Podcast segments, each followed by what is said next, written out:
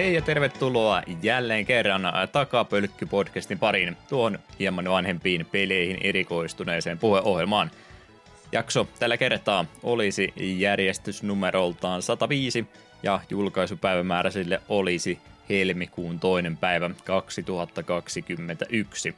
Jakson pääaina tällä kertaa olisi Konamin kehittämä Pop In Twin Pea Rainbow Pele Adventures vuodelta 1994.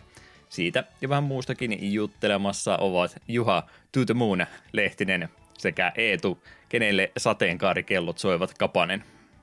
Kiitos, kiitos. Jälleen täällä. Jälleen kerran vaikeat lisänimet oli, mutta kyllä se sieltä jälleen kerran tuli, kun oikein kunnolla puristi. Kyllä, alat olla sen verran. Ammattilainen tässä hommassa, niin ei ole mitään hätää.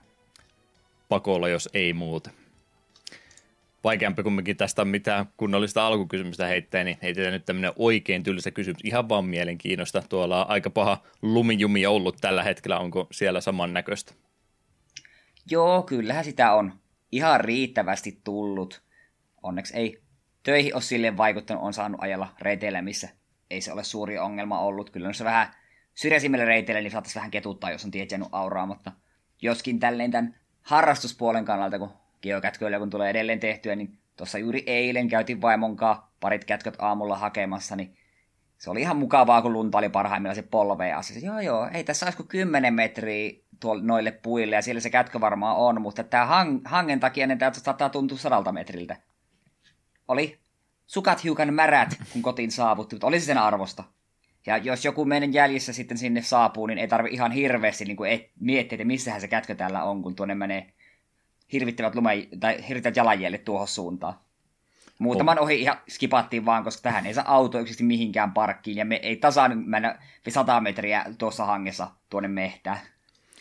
Ja muuta kuin sukset mukaan ja murtomaa hiihtoa harrastamaan samalla. Niin. Lumikengät voisi olla ihan näppärät. On siellä, siellä joissain kätkössä lukeekin, että lumikengät vaaditaan. Oletan, että se koskee vain talvea. Kesällä niitä ei välttämättä tarvitse. No jos siinä ohjeessa sanotaan näin, niin, niin. heinäkuussa vaan lumikenkien kanssa sinne kahlaamaan. Niin, samoin jos kaikissa sukset vaaditaan kätköissä ja niin poispäin. Tai veneen vaaditaan, jos on saaressa, niin jäätä pitkin kyllä pääsee kävelemään. Mutta siis hetkinen, eikö posti mukaan nyt on vielä ruvennut lumea auraustöitäkin ottamaan? Mä luulen, että ne ei ole kaiken mahdollisen tekee. Niin, no sitä odotellessa posti. Olla se joskus vitsi, että postiauto eteen vaan aura ja siitä vaan menoksi. Ihan vaan henkilöauto eteen, pieni aura, Ky- sillä vaan lykkimään sitten. Kyllä, kyllä, toimis. Kiekotus sydämit vielä alle, niin ei mitään hätää. Hmm. Ja jos ei työautoon menee, niin sitten pitää omaa laittaa. Jos menee niin, pelti vähän mutkalle, niin voi voi. Jep. Ehkä joku korva.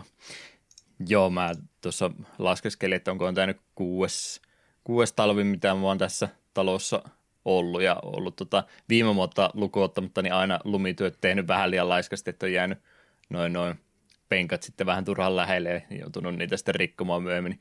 Viime vuonna meni ekan kerran oikein, että tuli tarpeeksi pitkälle tehtyä heti ekalla kertaa. Nyt miettii, että mä en ole mitään tehnyt eri tavalla ja rupeaa nyt jo tässä helmikuun taitteessa olemaan jo penkat täynnä, että mitähän tästä nyt selvitä. Pitääkö ruveta naapurin puolelle lykkimään seuraavaksi? Pitää mm, käydä tai sitten hankit vaan hiusten kuivaa ja sillä rupet sulattelemaan niitä penkkoja vähän. Hmm. Joo, tuossa vielä ensi kesän polttopuitakin tai ensi kesän tota, kuivatukseen tarkoitettuja puita, niin siellä on penkka tuolla perunamaan kulmassa, mutta se on nyt valitettavasti vähän menetetty tapaus, että se on tuolla aika lailla kaiken keskellä, että katsoo, jos vielä jaksaa sen sieltä käydä pelastamassa. Mm. No, tietää ainakin missä se on, kun näkyy semmoinen iso valkoinen keko vai keskellä ei mitään. Kyllä, kyllä. No, ei meidän tarvi liikaa ympäristöstämme huolehtia, kun me ollaan tällä sisällä vaan lämpöisessä piilossa puhumassa vanhemmista peleistä, tai ehkä vähän uudemmistakin. Onko jotain ehtinyt harrastamaan? Joo, yllätys, yllätys. Tällä kertaa mulla on jopa jotain uuttakin, mistä puhua. Mainitaan nyt nopeasti vielä viimeisen kerran. Nexomon meni läpi. Siitä mulla ei oikeastaan mitään lisättävää. Mä oon puhunut siitä jo niin monta kertaa. Niin mä sen ohi. Ja Last of Us 2 eilen vetelin loppuun asti. Ja aika tyhjä olo sen jälkeen jäi. Yleensä kun pelin pelaa läpi, niin sitten joko jää semmonen, niin kuin, vaikka se olisi huonokin peli, niin no okei, no nyt on ainakin taputeltu. Ja se on nyt takana, ja se on se hyvä peli, niin sitten siinä on oikein mielissä, että oi, miten mukava oli tarina vetää loppuun. Niin... Tai sen aiemmin jo sanoin, että tämä on kyllä semmoinen peli, että tässä kun onnellisuus on liikaa vaadittu.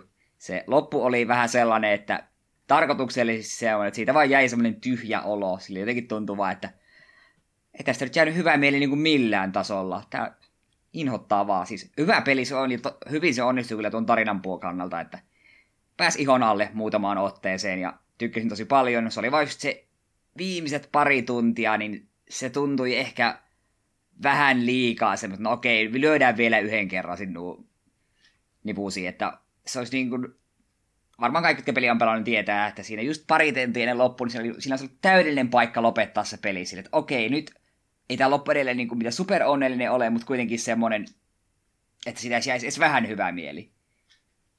Niin se olisi ollut toisaalta ihan kiva, että se pari vikaa tuntia sen että tuntuu vähän niin kuin liian, liialliselta, että no niin, potkitaan sinua vielä vähän sen. Mutta ymmärrän kyllä silti senkin lopun. Peli, pelin taisi olla se, että kenelläkään ei saa olla kivaa piste. Joo, ja taas jo, ylipäätänsä muutenkin aika pitkä peli ollut.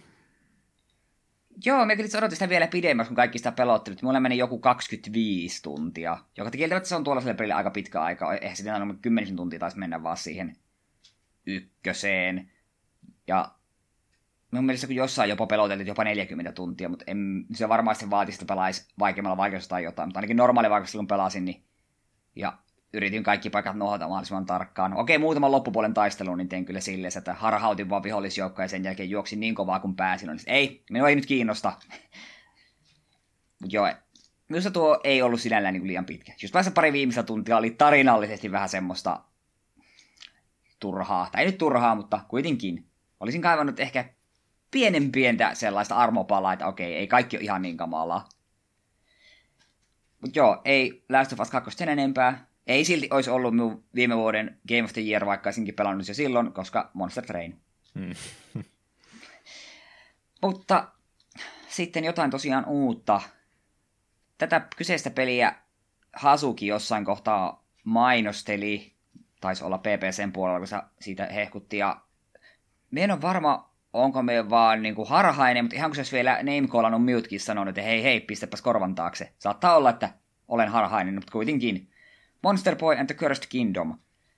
Nämähän on u- nyt uusin osa tätä Monster Boy-sarjaa, jota mekinhän ollaan yhtä sarjan peliä pelattu aikoinaan tuo jaksossa. Niin tämä Cursed Kingdom oli kokonaan u- uusi teos, ja lähinnä sen takia tämä minua nyt kiinnosti, kun kuten Hasuki mainitsi, nämä Metroidvania-elementtejä, ja nehän totta kai minun kiehtovat aina. Ja nyt on sitä nelisen tuntia pelannut, ja kyllä maistuu. Äärimmäisen nätin näköinen, ihan voisi suoraan olla joku animaatio, tällainen just 2D Metroidvania-meiningillä ja saman tapaan kuin tässä Dragon Strap, se nyt oli, mikä me silloin pelailtiin, niin Joo. oli tuli niitä hahmonmuutoksia tai muodonmuutoksia ja eri hahmoilla on eri kykyjä, niin tässä sama homma ja sitten eri equipmentteja, jotka mahdollistavat paljon kaikkea hauskaa pientä kikkailuita on. Tulista miekkaa, millä voi tiettyjä asioita rikkoa ja tietyt hahmot ei voi käyttää aseita ollenkaan ja pienen pieni käärme voi kiipeillä seiniä pitkiä aivan ahtaista koloista ja niin poispäin, niin olen kyllä tykännyt tähän mennessä ilmeisesti kaksi muodon muutosta, mutta vielä puuttuu. En osaa silleen sanoa, miten pitkä peli tuo on. Totta kai, kun on tällainen peli, niin tarinassahan täytyy olla se, että se jossain kohtaa menee siihen, että etsi X määrä maagisia esineitä ja sitten varmaan menet viimeiselle bossille, niin mulla on, on niistä kaksi löytänyt jo nyt. Mutta ainakin tähän mennessä olen nauttinut. Oikein kiva ja värikäs, hauska peli ja kaikki niin keskustelut ja tämmöisetkin niin on ihan, ihan hupaisia. Niitä tykkään kyllä. Suosittelen, jos Metroidvania boomia meinaa iskeä taas päälle. Muuten noin rakenteelta vastaavanlainen se Dragonstrapin kanssa sitten ollut. Joo, aika pitkälti joo. Ja tykkään, että tuossa on kartta. Se taisi mun, mun, siinä Monster, ei Dragonstrapin kanssa olla mulla yksi on, mutta siinä ei karttaa olla. Ja siinä tuli välillä oli vähän hankala hahmottaa, mihin mennä seuraavaksi. Niin tässä se on aika selkeästi silleen vaan, että ha, puhut oikein tietyille hahmoille, vielä sanoo, että hei, seuraava sun kohde on tuolla, mene sinne. Ja yleistikin, kun saat jonkun uuden upgradein, niin se on varsin selkeästi sanottu, että tuo, tuonne suuntaan by the way, jos menet tämän power kanssa, niin hyödyt siitä. Mutta tykkään. Oikein kiva, ja pitää jossain kohtaa ruveta backtrackkailemaan vähän enemmän. Ajattelin, että kun saisi pari power lisää, niin sitten rupeen kunnolla vanhempia alueita tonkimaan. Että siellä varmasti on juttuja, mitkä, miten ohi olen jo kävellyt. Ja on kyllä paljon, paljon vapaaehtoista löytänytkin jo. Tykkään piti käydä tarkistamassa, että se oli joku ranskalainen studio, joka oli sen Dragonstrapinkin tänne remakein tehnyt. Katselin, että tämäkin oli tämä on tehnyt joku ranskalainen studio, mutta ei ollut sama, että oliko ne sinne soittanut ensin ja todennut, että ei hikkää, niin meni tietää yhden osoitteen numeron verran eteenpäin ja katsoi seuraavan studio, että ehittekö te tekemään sitten, joo joo, sinne vaan Ranskaan siirretään nämä kaikki tuotanto. Mm. Mutta selvästi se kannatti, niin ei voi valittaa. Ää, no, oikeastaan voisi sitten vielä nopsaa mainita.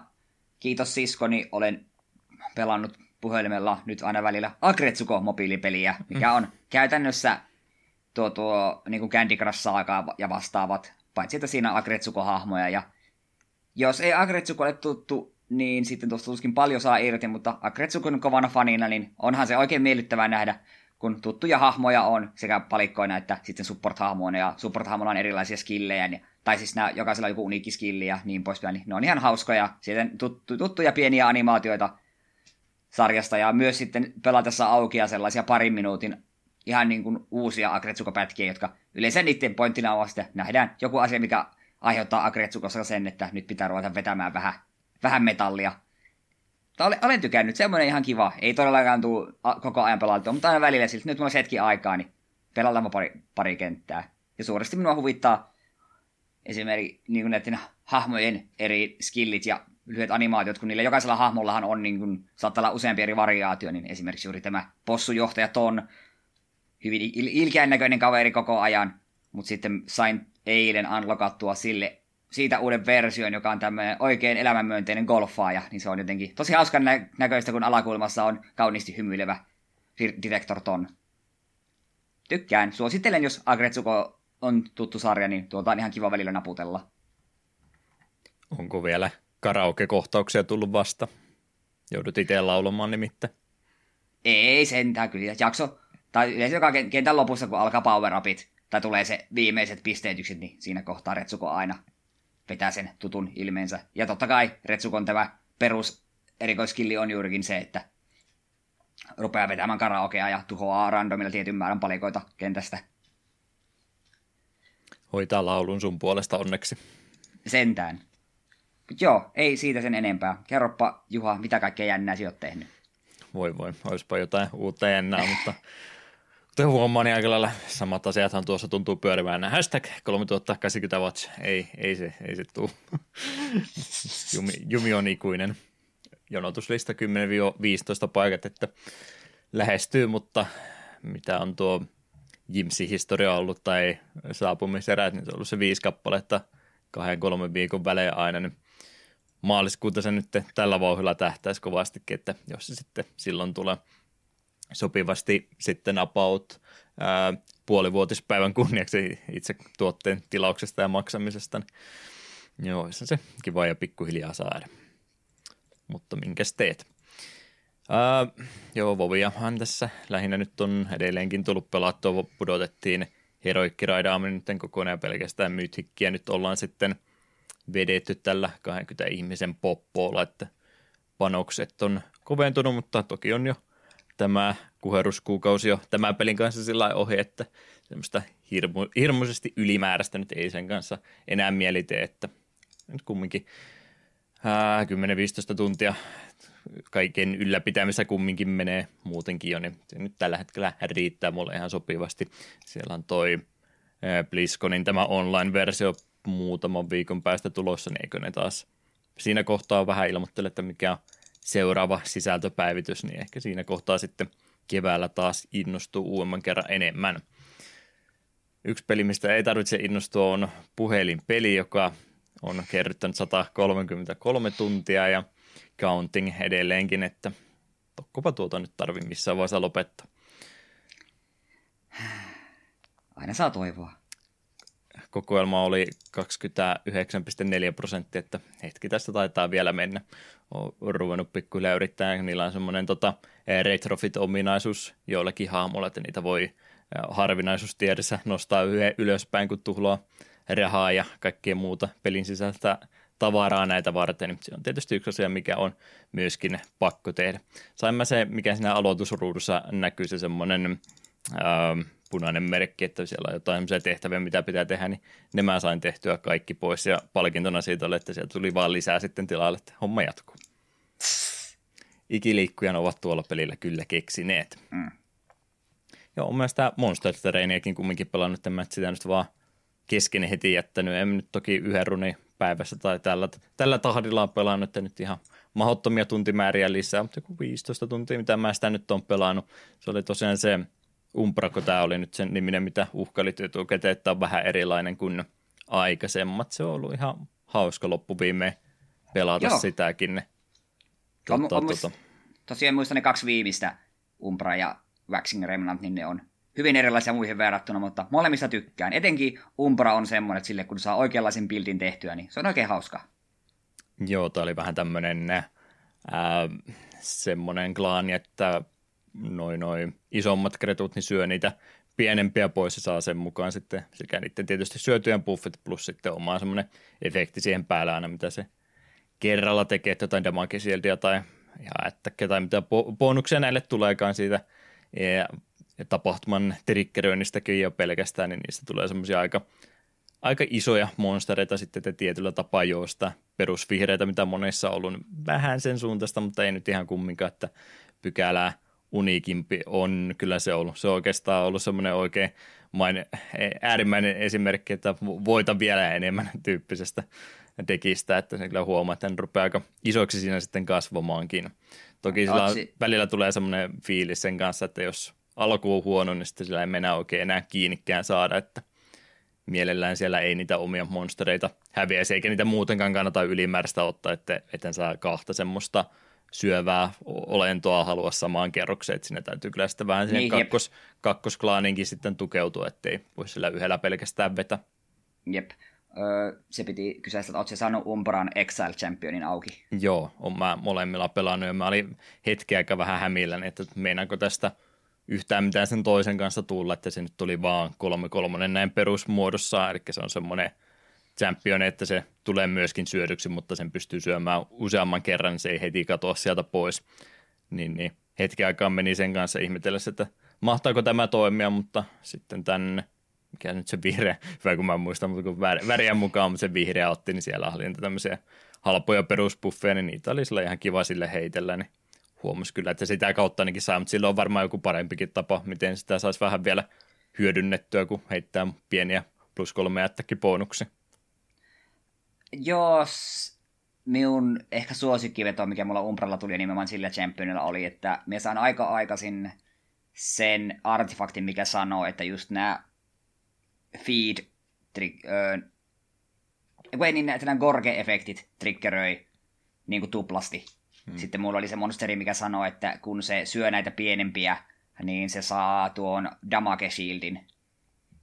Sitten mulla oli sekä niitä, jotka antoi muutenkin kuollessaan damage shieldia, ja sitten just, että tapahtuu tuplana, ja sitten se championi, niin me vaan syötin sitä yhdelle samalle paskiaiselle niin paljon damage shieldia, että jokaista bossia vastaan niin sillä oli joku 30 shi, niin kuin, käytännössä ilmasta vuoroa ennen kuin se bossi rupesi tekemään damagea. Ja sitten totta kaikki muutkin buffit samaan aikaan meni sille, niin se oli vaan kuolematon. Se hakkas kaikki.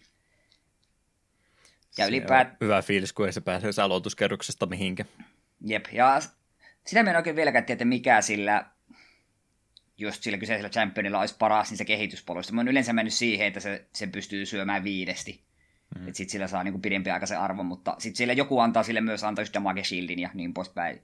Niin, ne on, se on jännä. Mutta tykkään kyllä myös siitä Umbran peruschampionista kanssa. Siitä on kiva tehdä sellainen kunnon mörssäri. Mm, joo, se kyllä melkein sen tramplen sitten vaatii, että se on hyvä, kun sulla on semmoinen 150 lyövä hahmo ja sitten se huitasee siihen ensimmäiseen vaan, se kaikki muu menee hukkaan. Niin, senkin, se senkin tykkään siinä, että vaikka toi muuten aika, aika paljon kaikkea unikkia muuta teen, mutta sitten on miettinyt, että miten me nyt ilmoitetaan tämä, että tämä ylimenevä vahinko menee seuraava, niin otetaan vaan MTGstä tuo, tuo sana, niin mitä tässä nyt ruvetaan enempää miettimään. Jep, jotain me piti vielä mainita. Joo, niin oot siis saanut sen Waxing Remnantin jo auki. Oon saanut, mutta en ole vielä sillä kokeilu yhtään runne. Onko siinä mitä luvassa? Mm, siellä on yksiköitä, jotka hyötyy siitä, että joko sinun omia tai vihollisia yksiköitä kuolee siinä kerroksessa, ja sitten siellä on, kun ne on tällaista vähän kynttilämäistä kansaa, niin osalla niistä on efektiiviltä burnout, eli ne kun on tietyn määrän vuoroja kentällä, niin sitten ne kuolee itse. Ja mm. sitten siellä on unitteja, mitkä saattaa antaa tätä burnout counteria lisää sinun tyypeille. Ja siinä muun muassa yksi tämän alkuperäisen championin kehityksistä on se, että se aloittaa 50-50 statseilla, mutta sillä on burnout kolme, että se kestää vain kolme kierrosta kentällä. Niin sitten totta kai, jos sulla on jotain kykyä antaa sille burnouttia lisää ja tällaista, niin sitten se on varsin näppärä. Se on mun mielestä niistä ehkä tehokkain, mutta jos sulla ei ole mitään, millä antaa sille lisää burnout-vuoroja, niin sitten se huomatkin olevat pulassa, kun se sun ykkös, yksikkö häviääkin ennen kuin bossi on kentällä. Mutta tykkään, se on kanssa erikoinen. Ja siellä on myös paljon henkiherätysefektejä, että just, että herätä, se on aiemmin kuollut yksikö henkiin, mutta sillä on Burnout 1, eli se on vain yhden kierroksen mukana pelissä, niin näillekin kanssa voi kikkailla, jos niille saa annettu Burnouttia lisää. Kerrostilaa taas lisää vaan, niin, mutta kun ruutu täyteen tavaraa, niin eiköhän ongelmat ratkea sillä. No, se auttaa joskus. Se on muuten itse hauska artefakti se yksi, mikä sanoo, että joka taistelu alussa summonoi neljä random kretua sinulta keskimmäisen kerrokseen. Mie hyödynnin sitä kerran just tällä vihreällä klaanilla, ja mulla oli pelkästään isoja kalliita mököjä, ja sit se oli mielenkiintoista. Sitten sinne aina pamahti neljä semmoista helvetinmoista mörssäriä sinne kentälle, ja ne yleensä pätki kaiken. Tosi jos ne oli huonossa järjestyksessä, niin sitten siinä oli saattoi vähän tulla hiki, että nyt tämä ei mäkkä sille, miten pitää sitä yksi, minkä pitäisi puffata näitä kaikkia joka vuoro, niin onkin etumaisena, että ei näin.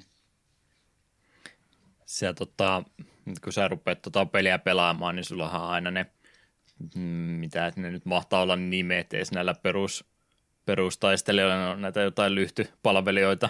Joo, Stewartteja. Niin kun mä oon jonkun artefaktin tai tämmöisen nähnyt, mikä niitä niin puffaisi, niin onko sitä peliä mahdollista niille jotenkin pelata, vai onko niistä jotain parempiakin versioita myöhemmin unlockattavissa?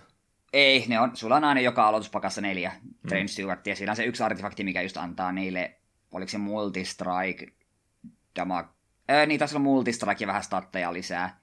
Et se on semmoinen artefakti, otat sen, jos sulle parempaa tarjolla. Yleensä se on mulla aika vakio, että me stewardeista hommaudu eroa heti kun mahdollista. Niin.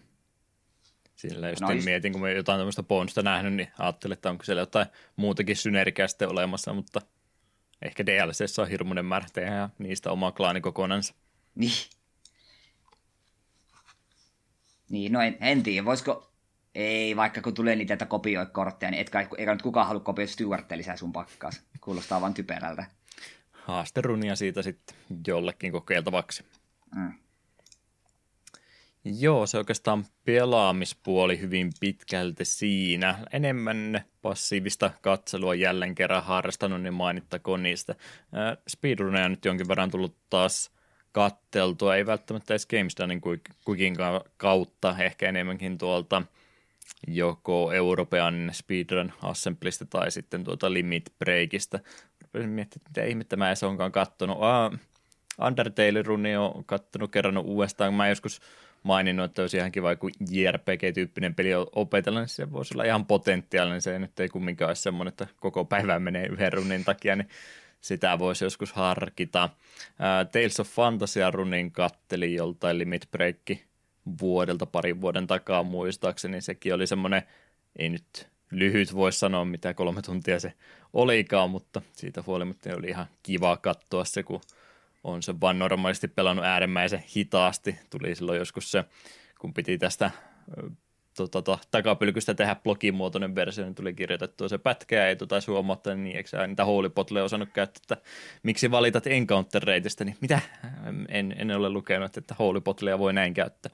Mitä sitä nyt rahaa maksaa siitä, että encounterit jää välistä, eihän tässä ole mitään järkeä, jos semmoiset skippaile. Mutta joo, niitä oli aika hurjasti siinä, siinä pelissä siinä toki speedrunissa pääsee valtaosan skippailemaan sitten pois ja siinä pystyy myöskin tuolle Klessille, Kressille, mikä se nyt oikea käännös päähamolle onkaan, niin jos se on ainut joka elossa, niin sille voi sitten ohjata kaikki expat, niin sitä ainakin alkupäässä kovasti hyödynnettiin. Pystyy yhdelläkin hahmolla sen periaatteessa läpäisemään ja toivon vaan, että muut tekee jotain hyviä asioita siellä taustalla. Joo, se on fantasian vähän ongelma, että niiden hahmojen tekoäly ei aina ihan toimi. Että yleensä minun strategia oli, että aina kun ne oppii uusia spellejä, niin minä otin vaan kaikki spellit niiltä niin kuin pois käytettävistä, mitä minä haluan niiden tekevän. Eli mm. loppupuolella tämä, tämä, tämä Mint heittää vaan pelkkää hiiliä kautta resurrektia, Maxwell heittää parasta summonia ja sitten totta kai Arche heittää vain Indignationia, ei mitään muuta. Indignationia vaan toisensa perään, niin kyllä ne kaikki kuolee lopulta.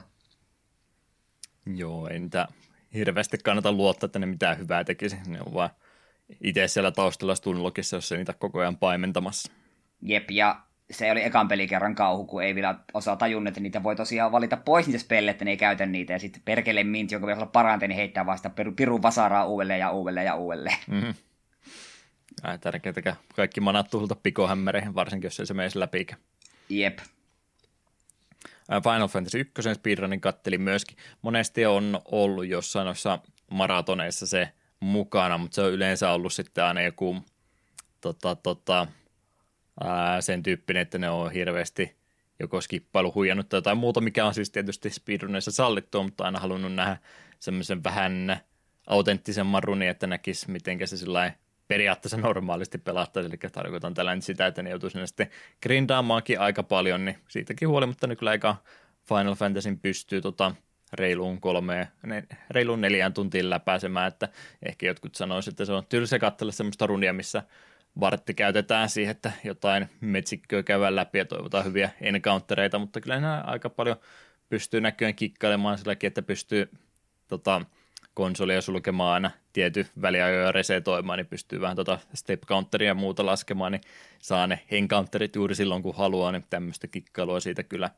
pelistä löytyy, jos haluaa ilman mitään isompia klitsejäkin tuon pelin pelata tuolla tavalla lävitse. Tulipa nyt vihdoinkin nähtyä sitten Final Fantasy 1 loppuun asti, että mitä siellä loppupäässä vielä oli tulossa, koska ne omat yritykset tuon pelin kanssa niin on aika nopeasti yleensä hyytynyt kesket. Nytpä tiedän siitäkin vähän enemmän. Olikohan ne jotain muita JRPG-runeja viime aikoina sitten ollut, no nyt ainakin päällimmäisenä tuli mieleen. No tuli nyt vähän myöhässä katsottua, mutta mainittakoon myöskin meillä kävi Tuhelot tuossa vieraana viime kerralla, niin kävin se Styx-runin kattomassa, mistä hän ohi mennessä mainitsi, mitä kävi Finrunissa käy, käymässä juoksemassa, niin se tuli nyt katteltua pois. Näyttää aika riskaa peliltä maratonirunilta siinä mielessä, että jos, jos yksi asia menee väärin, niin se on koko kenttä melkein saman tien tuommoisessa stelttipelissä pilaalla, että ihmettä uskalsi semmoista juosta. Toki on PC-peliä, save state tai nämä quick saveit on olemassa, niin toki pystyy no, monesti sitten niitäkin hyödyntämään, mutta siitä huolimatta en ehkä itse tuommoista uskaltaisi yleisö edessä varsinkaan pelata. Hmm, itse asiassa nyt kun asian mainitsin, niin avaanpa tuonne välilehteen ja tämän kun jakso on nauhoitettu, niin taidanpa sen itsekin vilkaista. Mulla on tuolla puoli pakettia vielä pistaasi jäätelö, niin sen kanssa katselen tyytyväisenä. On muuten pistaasi jäätelö, mutta helvetin hyvä. Eka kertaa maistoi eilen ja oi oi oi. Ja ekstra voitto, että kun vaimo ei hirveästi välittänyt, niin mies sai lopun kaikessa rauhassa. Kyllä, kyllä. Joo, mä muistelin, että mä jotain muutakin pisempää speedrunia olin katsellut, mutta ei kyllä nyt rehellisesti sanottuna tulee mieleen. Joku JRPG se mun mielestä oli, mutta no Final Fantasy 10 mä taisin jo viimeksi mainita, niin sekin nyt meni. En tiedä, mistä tämä ennustus nyt yhtäkkiä tuli, että ihan kiva JRPGtä katsella ja varsinkin jos siinä selostuspuoli on kunnossa, niin oppii sitä pelistäkin samalla sitten jotain. Mielellään toki semmoisia pelejä katsoa, mitä haluaisin itsekin joskus pelata, että se rajaa aika paljon tuota valikoimaa, mitä kehtaa katsoa, mutta ajan kanssa.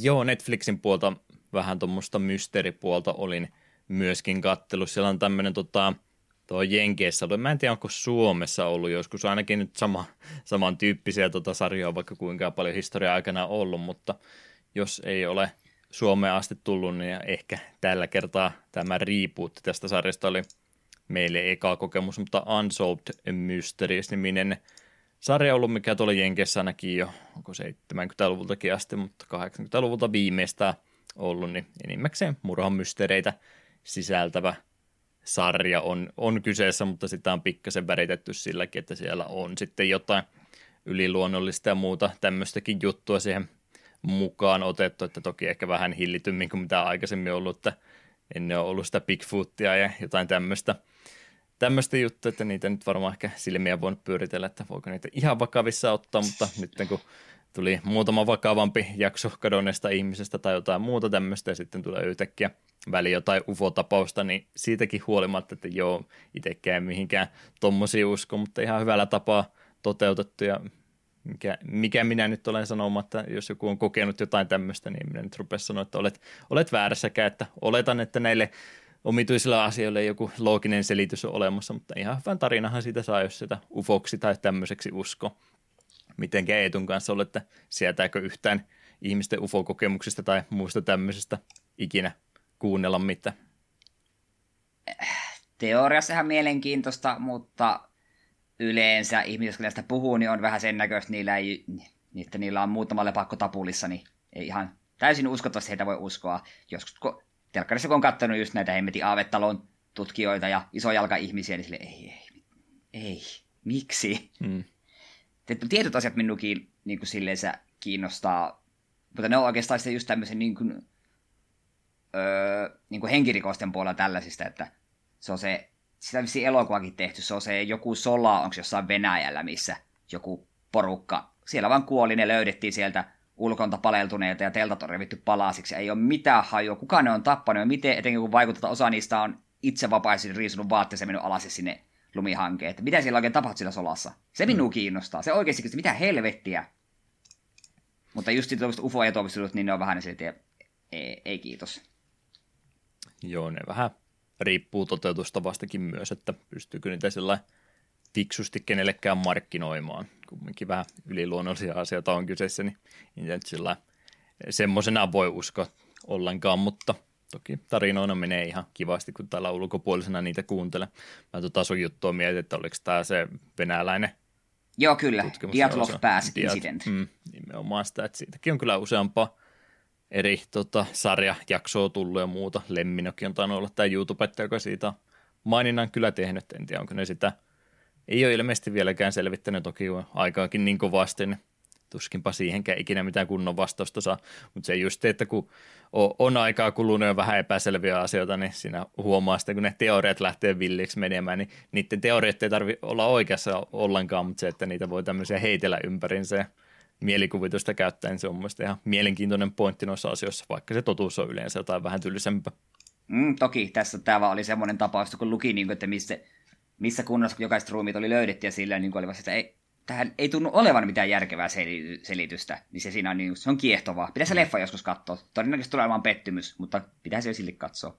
Vähän kuten Podomin murhat, niin tämä elokuva Podom oli aika, mm, joo, ei sitten enempää. Itse keissi on mielenkiintoinen. Kyllä, kyllä.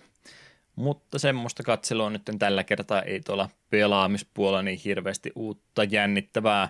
Öö, varmaan jossain kohtaan tulee. Mainittakoon tässä vielä ennen kuin siirrymme pienelle tauolle, niin ei nyt varsinaisesti pelaamisen liity ollenkaan, mutta kumminkin henkilökohtainen päivitys, niin kävimme työnantajan kanssa keskustelua tulevaisuudesta ja päätimme, että voitaisiin nyt täysaikaisesti jatkaa tulevaisuudessa, Oi! että vähemmän Onneksi aikaa olkoon. pelaamiselle sitten kumminkin.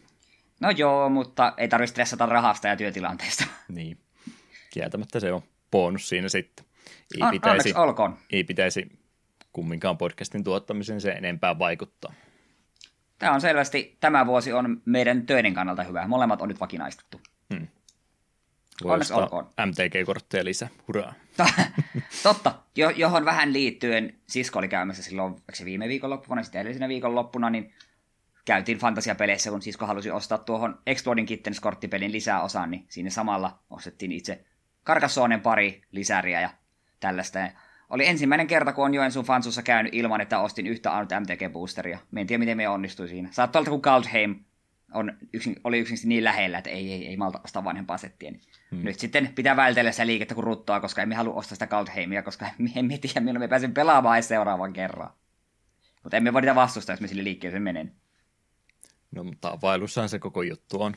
Ja sitä no, se muuta irti voi sekaan saada. Mm. Kyllä, kyllä. Pidetään pieni musiikkipreikki tähän kohtaan ennen uutisotsikkosegmenttiä ja kuunnellaan meidän tämän jakson pelistä muutamat kappaleet. Green Hills, eli Sonickiin sekoittako. Itse asiassa vähän voi Sonickiinkin sekoittaa tätä peliä menemään asioita edelleen, mutta oli miten oli Green Hills Blue Skies ja Sunset Over the Hills oli kappale valinnut tähän väliin. Jatkellaan sitten seuraavissa asioissa.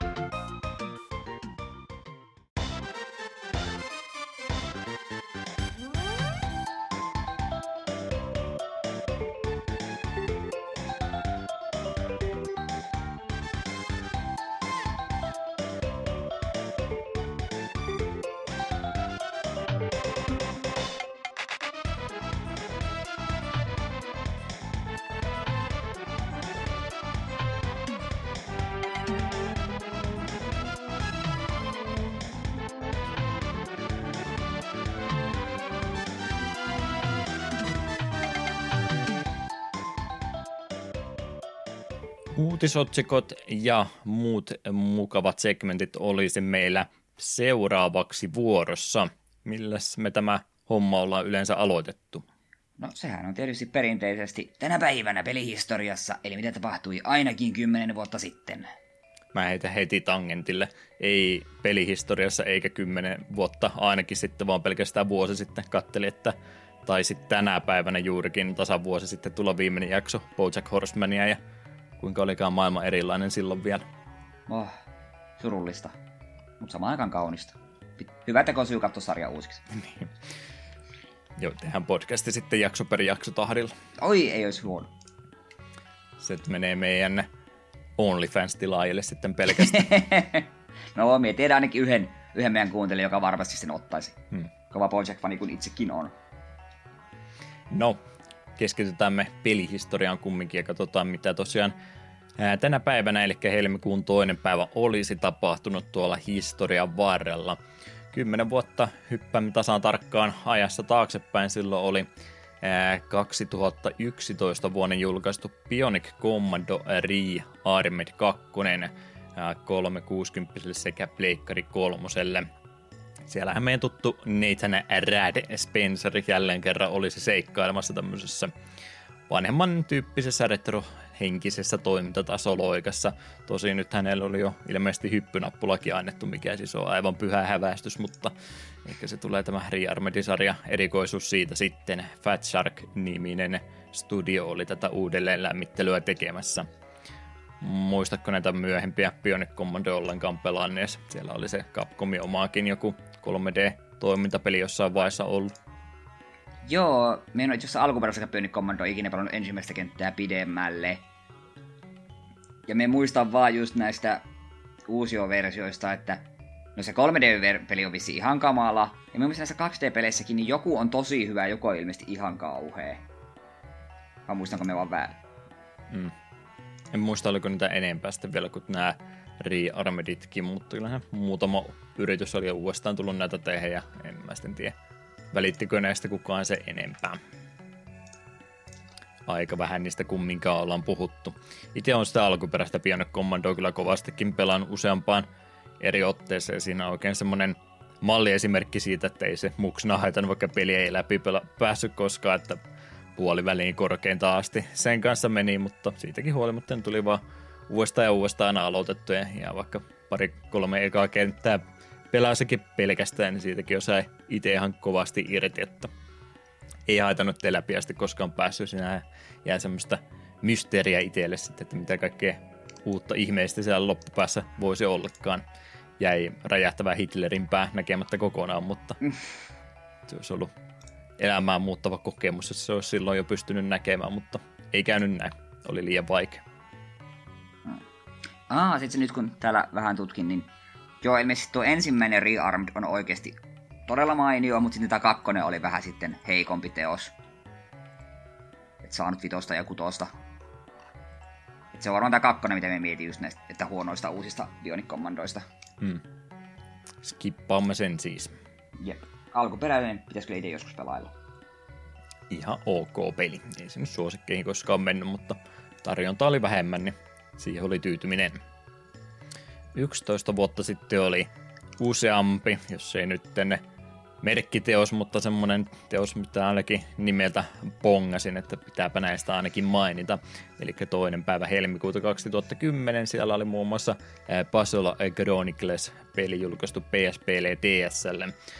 Minkä takia tästä mainita, niin Infinite Interactivehan tässä oli tosiaan ollut tätä puzzle-peliä kehittämässä ja jatkoa tuon saman studion Puzzle Quest-peleille, joista ensimmäistä osaa me jo jaksossa numero kuusi käsittelemme. Siitäkin on jo pieni hetki aika. Melkein sata jaksoa sitten, huhu. Ja nyt taisi nimenomaan Puzzle Quest 3 olla ihan justiin tulossa ulos, että vielä sillä porskutellaan samalla IPllä. Kuten semmoiset pelit, ne on niin helppoa ja kuitenkin niin koukuttavia. Hmm. Joo, ihme, että ne vielä pystyy sitten tämmöistä täysveristä julkaisua niistä tekemättä. Ajattelin, että siellä olisi noin noin mobiilikehittäjät tehnyt jo monen, monen kertaa samalla tavalla ja mikromaksulla vaan siihen päälle. Mm. Mitä muuta tänä päivänä oli, niin sieltä löytyy myöskin Stalker-pelisarja Call of Pripyat oli Windows-alustalla Jenkkien suunnalla ainakin tänä päivänä julkaistu. GSC Game World oli siinä kehittäjä ja tämä oli tämän kyseisen pelisarjan toinen isompi julkaisu. Sijoittuu tarinallisesti vain pari viikkoa sen Shadow of Chernobylin jälkeen ja tämmöisestä post-apokalyptisesta räiskintäselviytymys läs vähän roolipelielementtiäkin siihen päälle laitettu. Stalkerit on kuuleman mukaan kaikessa jänkkiydessään ihan miellyttäviä pelikokemuksia sitten kumminkin, mutta ei ole tullut kyllä kokeiltua itse. Joo, ei kyllä itsekään. On, on kyllä semmoisia, semmoinen pelisarja, että ehkä meidän olisi syytä joskus tutustua.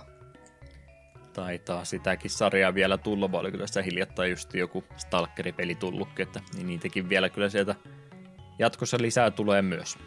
Mm, pitää semmonen oikein synkistelykausi, pelataan metrot ja kaikki stalkerit putkeen. Mm. Siihen tämä jossain vaiheessa tulee kumminkin menemään. Jep. Pelivalikoima ja oikeakin tulevaisuus. no, no, enää ei ole 220. Mm. On se vielä. Superversio siitä vaan. Tänä päivänä oli myöskin julkaistu MMO-peli nimeltä Star Trek Online Jenkkien suunnalla ja Cryptic Studios oli tässä tätä kehittämässä. Tämmönen tapaus, että se oli jo tuossa vuosituhannen alkupuolella ilmoitettu, että semmoista ollaan tekemässä. Siinä ilmeisesti kaksi muuta studiota oli välissä sitä tekemässä ennen kuin sitten tälle Crypticille tämä kolmantena ja viimeisenä vaihtoehtona sitten lopulta päätyi. On kyseinen tekele edelleenkin ää, toiminnassa, mutta ei ilmeisesti mitenkään kovinkaan isoilla pelaajamäärillä enää tänä päivänä. Onko Eetu suuri trekki? En. Olen, olen mielestäni aiheessa joskus keskustelleet. Hmm. Ja joka kerta joudun myöntämään, että en ole. Et ole siis Star Trek Onlineakaan pelannut? En, ei niin kuin mitään intressiä.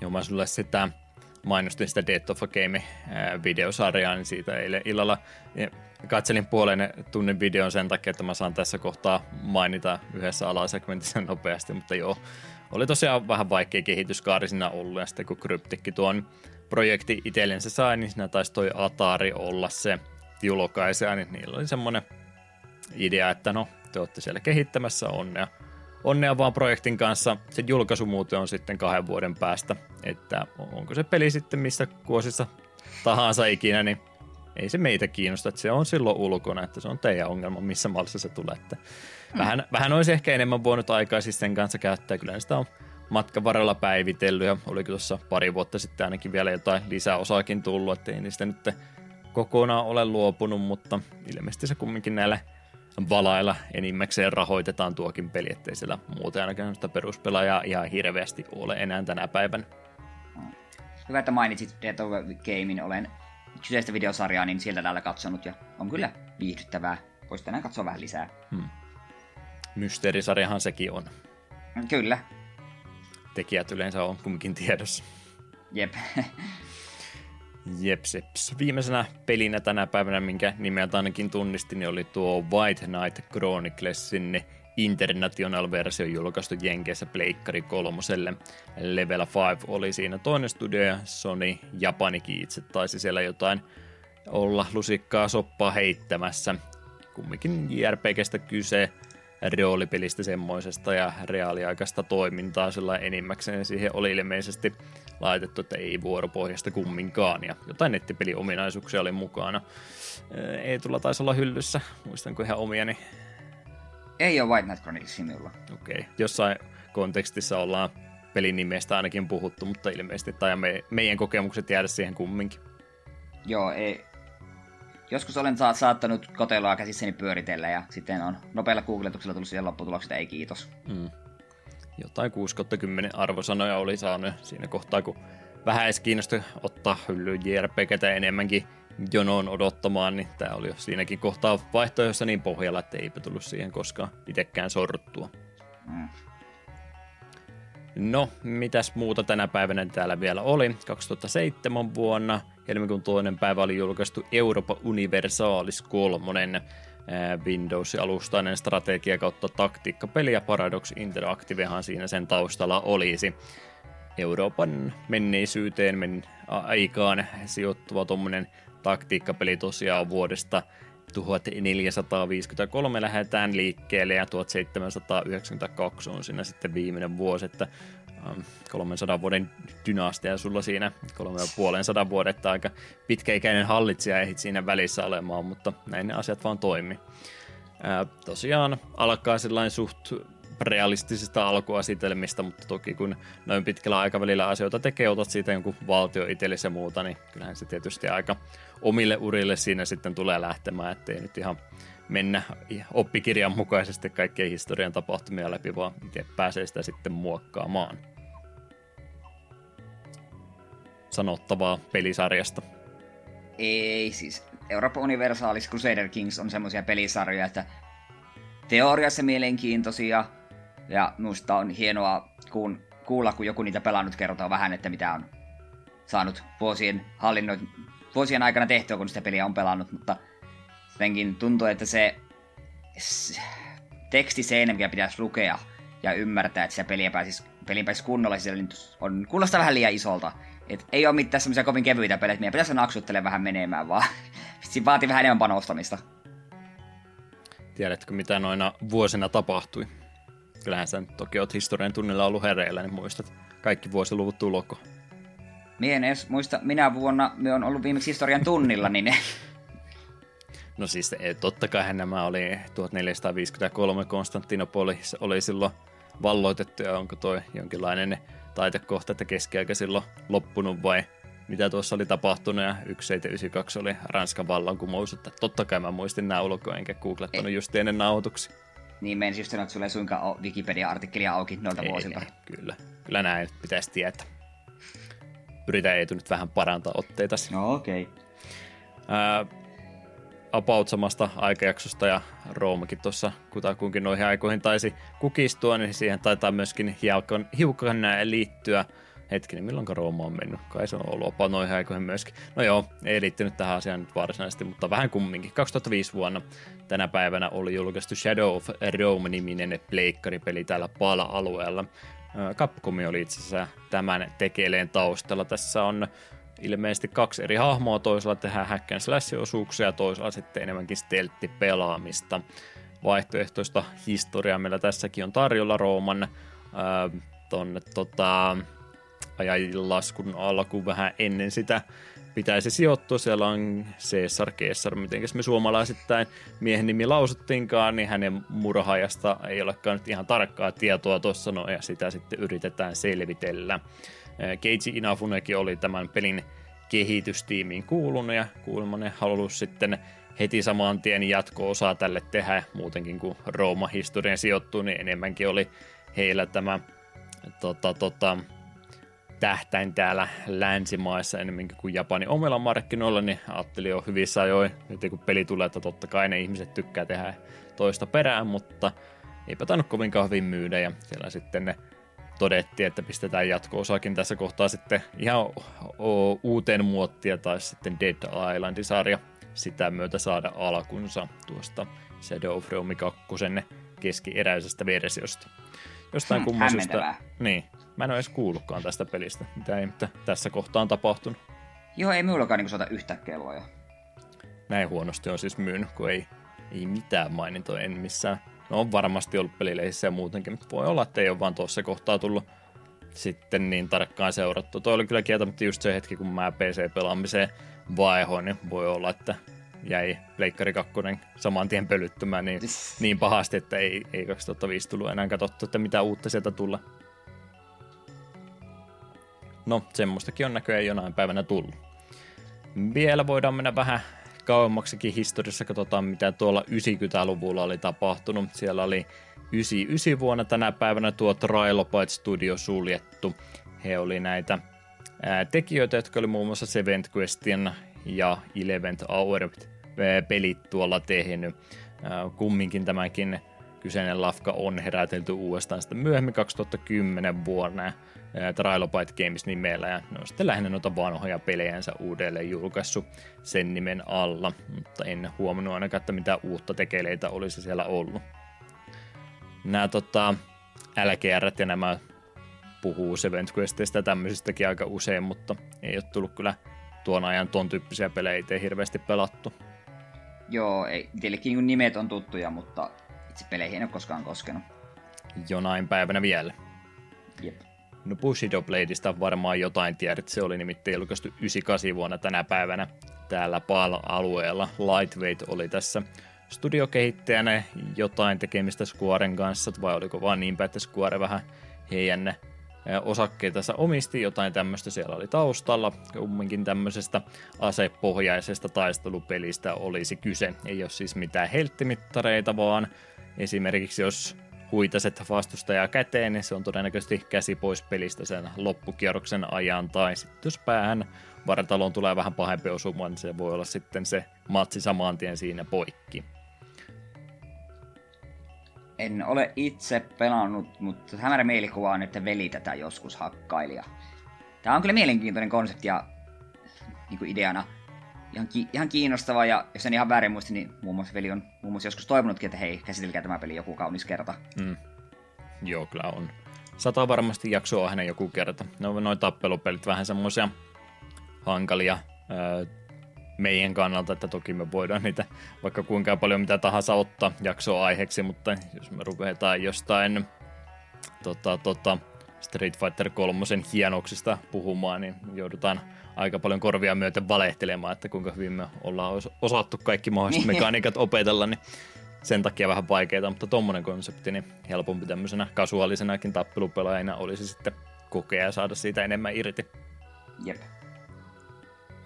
Tänä päivänä mitä muuta vielä oli, niin vuonna 90, 1990 siis tarkalleen ottaa, oli Japanissa julkaistu Super Contra NES-versio siitä myöskin oli arcade-versio, tai jo 89 siitä tulla. Super Contran taisi jopa YouTuben puolellakin tuossa jokunen vuosi sitten pelailla läpi. Ja oli tätä vaihetta vielä, kun halusi mahdollisimman monta NES-peliä opetella pelaamaan ilman save statea, niin kyllä sekin sitten loppuviimeen meni. Ei noin mun mielestä ne kaksi, nämä kaksi kontra ainakin mitä on pelannut, niin ei ne nyt ehkä niin vaikeita ole kuin mitä ihmiset aina hypettää, että kyllä Ninja Gaidenit ja nämä on mun mielestä huomattavasti hankalempia, mutta ei toki mitään läpihuutojuttuja kumminkaan ole nuo. Saa niissä varpailla olla koko ajan, kun niin se on yhdestä luodista henki pois. Hmm. Kolmonen on sitten ihan oman kamaluutensa, että siitä mä en mennyt selvitä save stateilläkään. Vaikeammaksi vielä heittäytyy tuokin sarja. Ja yksi julkaisu tänne päivälle oli vielä osunut kohdalleen, sillä oli nimittäin äh, kun tuo ollut vuonna 85 vai 84, mä muistelin, että 84 vuodesta olisi ollut. Mä pelaan tässä itselleni aikaa kovastikin, että mä voin vielä tarkistaa. Joo, 84 vuonna on ollut tota Nessin pinballi, tai Famicomin pinballi toki tässä tapauksessa, kun noin paljon – ajassa mennään taaksepäin, mutta yksi ensimmäistä NES-peleistä oli kumminkin tänä päivänä julkaistu, eli tätä NESin Black Box-sarjaa, missä vielä oli lähinnä pikselitaidetta ää, pelin kotelossakin pelkästään, tunnistaa siitä että vähän alkupään pelistä on siinä kyse. Siellä on muun muassa ää, muistakin noista tuo alkuajan peleistä tuttu Masayuki Uemura ollut siinä ohjaajana ja ohjelmointipuolessakin muun muassa Satoru Iwata ollut mukaan, että ihan tekijämiehiä ollut Nessin pinballejakin tekemässä. Se on kyllä semmoinen peli, että ei ole varmaan kahta minuuttia enempää tullut koskaan kokeiltu. Monia pinball-pelejä olen pelaillut aikoinaan, mutta en kyllä Nessin pinballia muista koskaan kokeilleeni. En oikein. Ei kun niin, se oli tää. Niin, joo, totta kai tätä on pelannut, mutta just se semmonen, että sitä pelaa just muutaman minuutin tai yhden rundin toteaa, eiköhän tää ollut tässä kuitenkin. Sen verran simppeli pinball kyseessä. Jep, enemmän, enemmän tykkää vähän myöhemmistä pinballeista, että nuo on vanhan pään. Niin ihan kiva pisteet yrityksestä, mutta ei ne välttämättä koskaan niin hauskaa ollut pelata sitten. Mm. Näin ollen on tuo segmentti hoidettu alta pois. Siihen tuntuu aina sopivasti minuuttia menemään, niin mennään vähän asioissa eteenpäin. Onko meillä mitään retrompaa uutista tässä viime aikoina ollut? Joo, on meillä täällä muutama. Vuoden 2000 klassikot, jos Elastomania jatkaa kulkuaan. Aiempien Steam-julkaisujen lisäksi peli on nyt saamassa myös remaster-julkaisun PClle ja tämän päivän konsoleille. Ö, ihan täysin uudessa luomuksessa ei ole kyse, mutta ainakin graafista ulkaisu on luvattu hieman parannella. Steam-version jo omistavat saavat tämän version ilmaiseksi julkaisun yhteydessä. Tämä on näitä pelejä, mistä en ehkä ihan heti usko, että tulisi remasteri. Mutta en vastusta yhtään. Se on semmoinen ihan kiva teos. Mm. No ihmette. Kaikki muut ei ole unohtanut tuota peliä. On kumminkin vielä sitä aikaa ollut, ettei sitä sellainen se enempää yleistä keskustelua ole huomannut, että aina, aina ajatellut, että tämä on sellainen peli, että minäkö tämän vaan muista, mutta kyllä sitä näköjään muutkin on sitten harrastanut.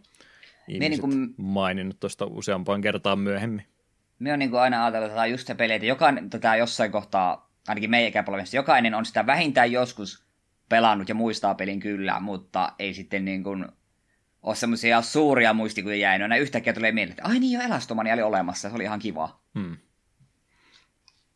Joo, kyllä se aina tarjolla ollut ja sitten se Freeware-versio Day asti ollut liikkeellä. On sitä varmaan joskus aikana tullut se täysversiokin sitten laillisia, erittäin laillisia kanavia myöten tullut hommattu. Että on kyllä tullut Elastomaniakin kovasti aikanaan pelattua, mutta viime kerrastaan kieltämättä jo hetki ehtinyt kuluma. Mm. Joo, eipä niitä siihen tuohon aikaan vielä niin ajatellut indie-peleinä tai mitenkään tällä, että se vaan oli peli, mitä kaikki oli tavalla tai toisaalta pelannut. Ne meni näihin tota, mm, Deluxe Ski Jumpien tämmöisten pelien joukkoita. Totta kai kaikki on pelannut tätä näin, mutta jossain kohtaa ne vaan katosi pelikierrosta pois. Mm. Hyvä ju- uutinen kaikesta huolimatta.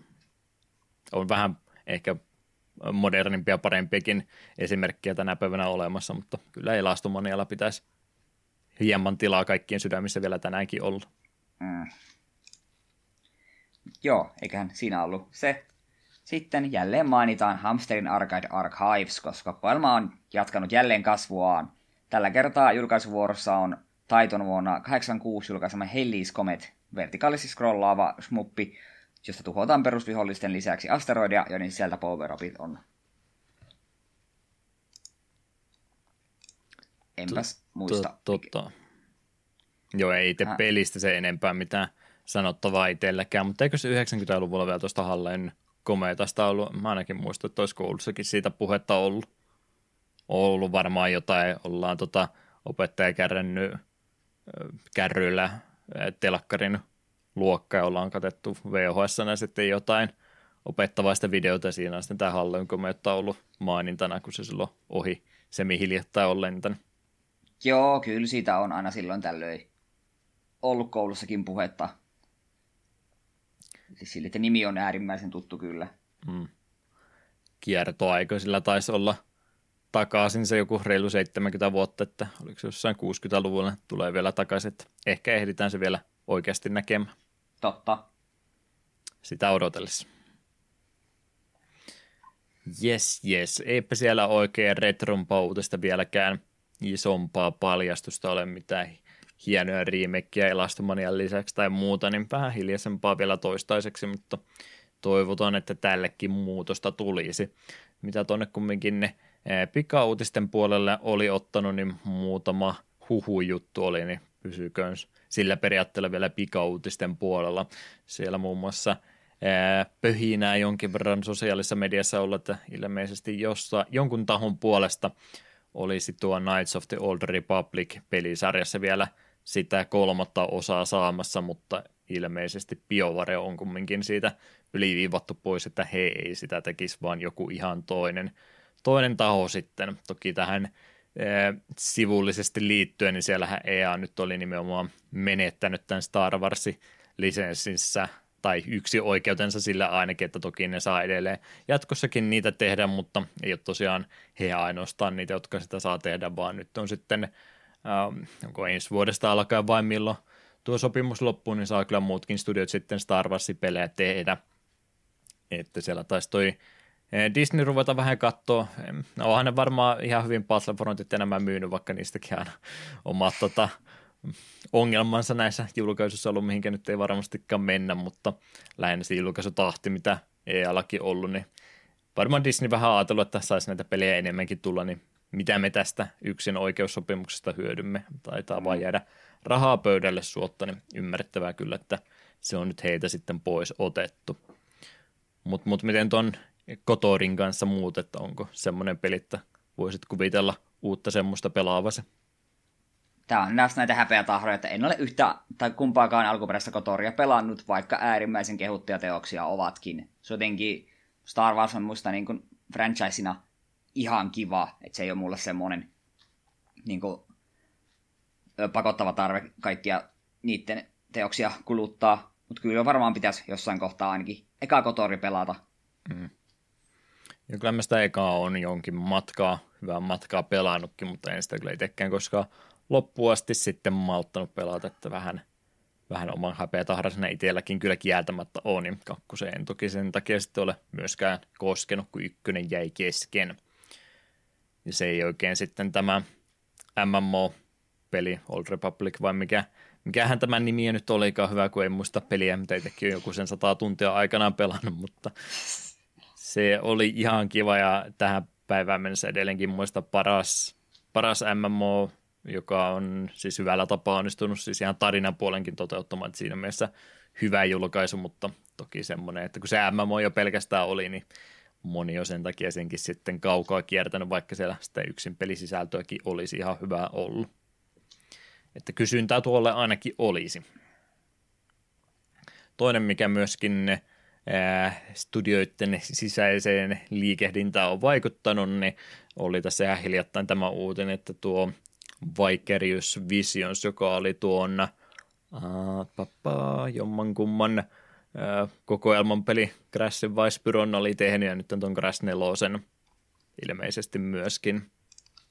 Eikö Vicarious Visions ole tehnyt myös, tai eikö se tätä Crashia tehnyt pidemmän aikaa jo? Aikaisemminkin meinaisit.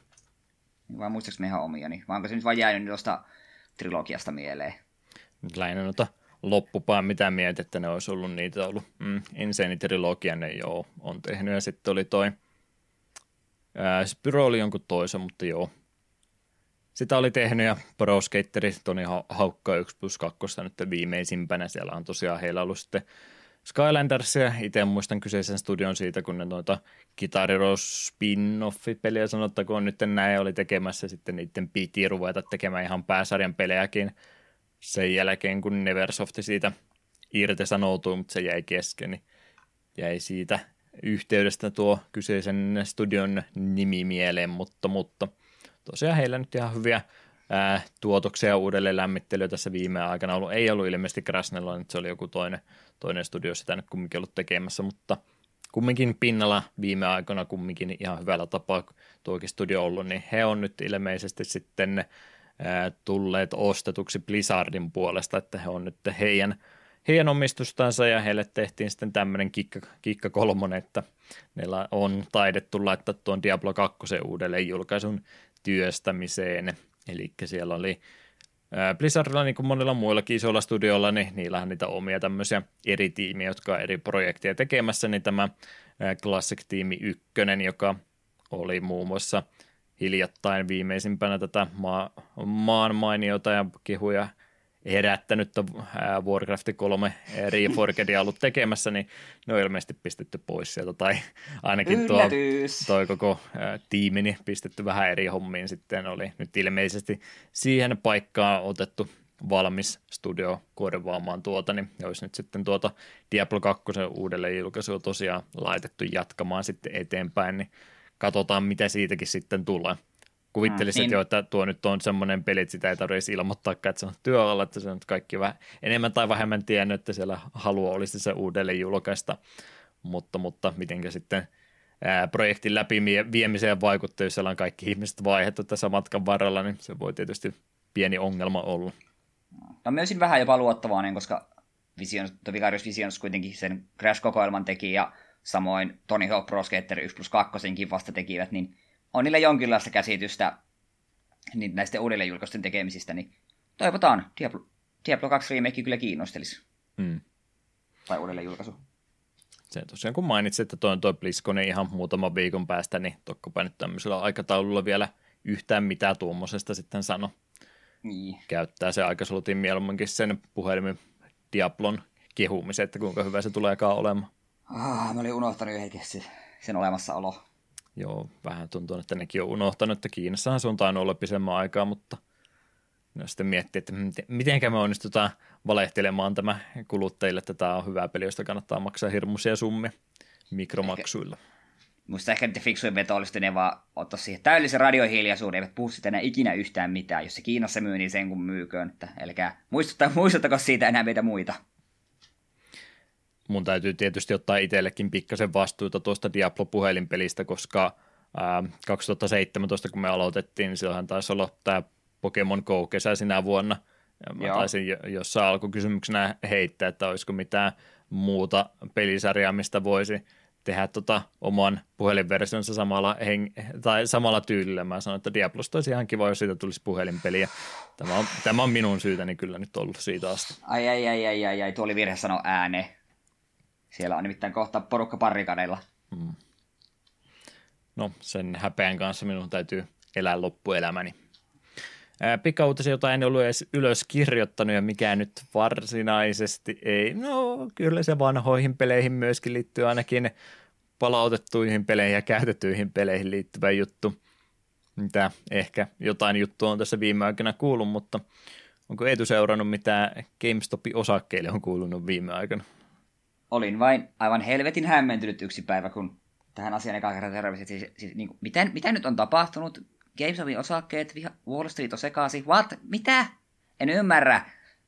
Ja en ole jaksanut panostaa tarkoituksessa yrittänyt lukea asiasta enempää. Paljon olen meemejä nähnyt, josta mm. puolet on mennyt täysin, täysin ohi. Sen minä tiedän, että miljonäärit on nyt vihaisia. Ja Redditin käyttäjät on ovelia tai jotain tällaista. En minä tiedä. Please Juha, kerro minulle, mistä on kyse? No siis joo, en mäkään väitä, että mä äh, yksityiskohtaisesti tietäisin, että miten tämä äh, pörssimaailma oikein käytännössä toimii, mutta siis mikä siellä nyt homma-idea oli ollut, niin ilmeisesti nämä tämmöiset, äh, mä tiedä mitkä niitä on suomenkielinen vasten, jotain rahastoja vai mitä nämä on ollut, nämä hedge fundit, mitä tota, ihmiset sijoittanut ja siellä sitten ne äh, lähinnä ne, mitenkä ne, ne voittonsa – näillä myyntitapahtumilla toteuttaa, niin ne enemmänkin veikkaa niitä, että mitkä lakkautetaan tai millä menee nyt huonosti, niin ne yrit, no sitä ihan perusosta osta kallilla ja ei kun hetkinen, osta halvalla kallilla, näin päin se toimii. Kato nyt mä sanoin, että mä en näitä asioita ymmärrä kovinkaan hyvin, mutta mut ilmeisesti nämä tämmöiset äh, isommat rahasummat, mitä siellä liikkuu, niin ne on pistänyt sen, sen puolesta rahaa kiinni, että eiköhän tuo GameStop nyt pikkuhiljaa nurin mene, kun on koronat ja muut ollut ja vaikea pitää kauppoja auki ja muutenkin sitten tuo käytettyjen pelien markkinat, niin tasaisesti koko ajan alaspäin mennyt, niin siellä nyt oli ilmeisesti niin paljon niitä osakkeita myyty, että siellä sitten huomasi Redditin tämä Wall Street Petsi henkilöt, jotka siellä näitä tämmöisiä omia villejä sijoituksiansa tekee, niin huomannut sen sitten ja joku siellä todennut tilaisuuden, että nyt olisi mutta aika hauskaa, jos me yhtäkkiä vaan päätettäisiin, että tämä on itse asiassa semmoinen, mitä me halutaan ostaa. Ja siellä on sitten ne ihan tavalliset ihmiset jalkautunut erittäin isoilla määrillä ostamaan noita GameStopin osakkeita. Ja To the Moon oli tämä slogani, mitä nyt te käytetty, että nyt, nyt pistetään tämän ää, tota, tota, yrityksen osakkeet oikein kunnon nousu ja sen ne kyllä tekikin ja siellähän siis tosiaan meni ihan, ihan hämilleen kaikki porukat ja siellä on nämä sovellukset ja mun Robin Hoodit ja tämmöiset pisti hetkeksi poikkikin kokonaan, että hetkinen, mitä tällä nyt tapahtuu, että tämä, mehän rikkaat ihmiset menettää rahaa, eihän tämä näin voi mennä. Tavallisten ihmisen pitäisi vain menettää rahaa. Niin Aa, siellä on aika moni kaos sitten se ympärillä ollut, kun huomattu, että on tämmöinen mahdollisuus, että nyt me pystytään käytännössä siis manipuloimaan tätä tota, yksittäistä yritystä. No siis olihan jonkun, mä muistan, se oli tämä joku elokuvaketju ja sitten oliko Nokian osakkeitakin todettu, että joo, no, tehdään Nokiallekin sama ja tämmöistä, niin ei ollut ainut, mutta GameStop siinä oli nyt isompana esimerkkinä nousu, kun siellä oli moni tuhannen kertaisiksi noussut sitten osakkeiden arvot ihan muutamassa päivässä – hauskitaan tässä nimenomaan se, että nämä ihmiset, jotka on sitä valittanut, että te voi tätä tällä tavalla tehdä, että ei tätä voi näin, näin manipuloida, niin nämä ihmiset on tehnyt tätä vuosien ajan jo aikaisemmin, mutta nyt kun ihan tämmöiset köyhät ihmiset rupesivat tätä tekemään, niin nyt, nyt on saatava loppu tälle välittömästi, että ei tätä peliä näin voi pelata.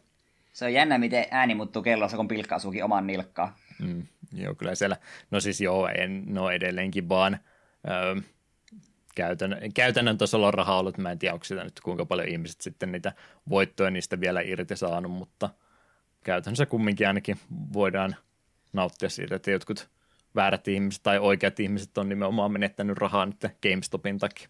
Tämä on, tämä on näitä ihmeellisiä asioita.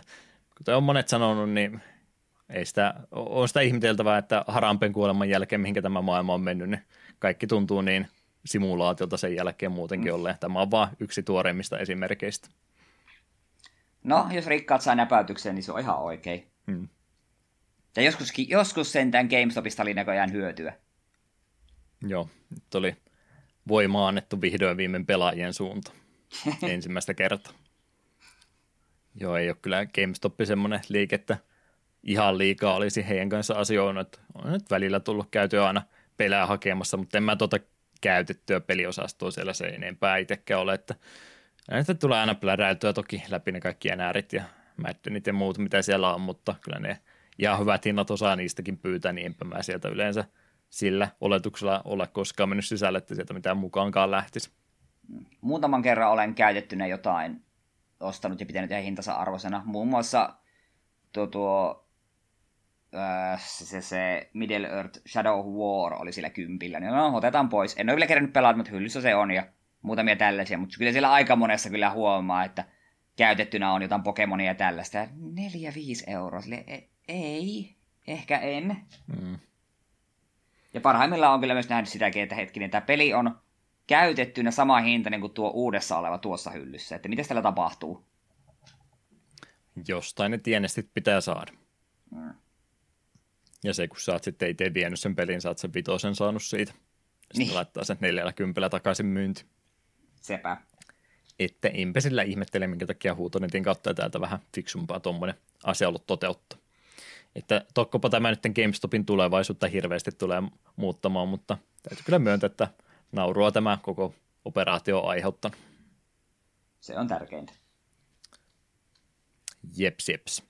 ROM-hackingin puoli vielä nopeasti käydään viimeiseksi läpi. Täällä oli muun muassa jälleen kerran ollut vähän tämmöinen puoliksi rom puoliksi käännösprojekti, mistä ajattelin mainita. On varmaan ollut aikaisemminkin tästä puhetta, koska tämäkin on nyt 3.0-versio, mutta tuosta Final Fantasy 6 oli tätä Ted Woolsey Uncensored Editionia ollut, ja siitä nimenomaan kolmas isompi versio nyt julkaistu. Rodimus Primal-niminen henkilö oli siellä ollut se päätekijä tämän projektin takana.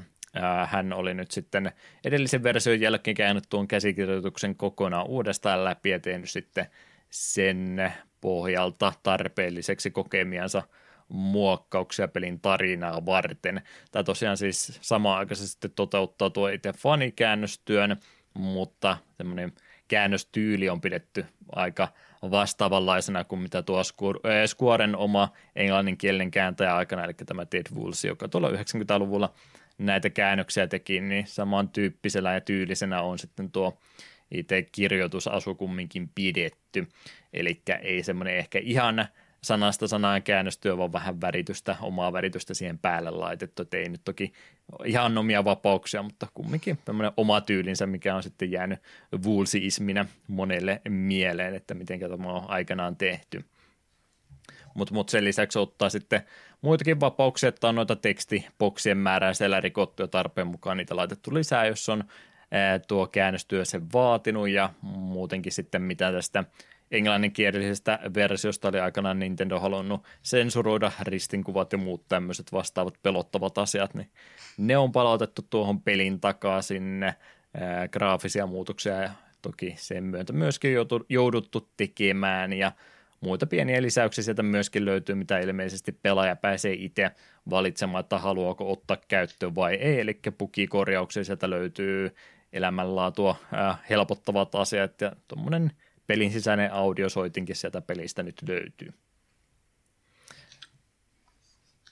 En voi myöntää, että mä Dead sitä sillain olisin itse niin silmällä pitänyt. Toki mä nyt heti vielä Final Fantasy 6 aloittanut, että tämä huomaa tänne käännöstyön laadun sitten enemmänkin. Varmaan nuo ihan kotikielenään, äidinkielenään englantia puhuvat vähän paremmin, että mä en ole sellainen muksunakaan niin paljon mihinkään käännöstyön laatu kiinnittänyt huomiota. Riitti ihan vain se, että jos jotenkuten edes ymmärtää, niin se oli jo puoli voittoa siinä. Mm. Mutta täytyy kyllä myöntää, että koska tuossa kerran on tuommoisia pieniä tukikorjauksia, quality of life helpotuksia. En ole ihan varma, mitä nyt oikeastaan tarkalleen ottaen on. Mutta jos FF6 tekee mieli taas joskus uusiksi pelata, niin miksei sitä vaikka tuota versiota jännä toi Final Fantasy 6, vaikka sitä ehkä jopa suosikki Final Fantasynä pidä ja mä oon vaan sen kerran pelannut, niin ei mulla oikein koskaan ole tullut semmoinen mieli, että tekisi mieli sitä uudestaan pelata, että yhdestä pelikerrasta saa jo kaiken mitä halusinkin. Paras Final Fantasy. Mieluummin myös siihen innostuu vanhempaa FF pelaamaan, niin tietysti nelonen ja vitonen joskus kokea. Klassikoita kyllä molemmat, että suosittelen lämmöllä itse fanikäännöspuolellakin vähän alkuvuodesta vielä hiljaisempaa ollut, että siellä on ilmeisesti uudet projektit vielä keski, josta ei vielä tekijät halua se enempää puhua, mutta yksi juttu siellä oli ollut, niin siitä voisin nopsaa mainita. Joo, tällainen niin kuin Shiki Elyden Shigi Hero Legend, japanilaisten Outrider ja Beyond Work Studioiden kehittämä Super Famicom roolipeli vuodelta 1995.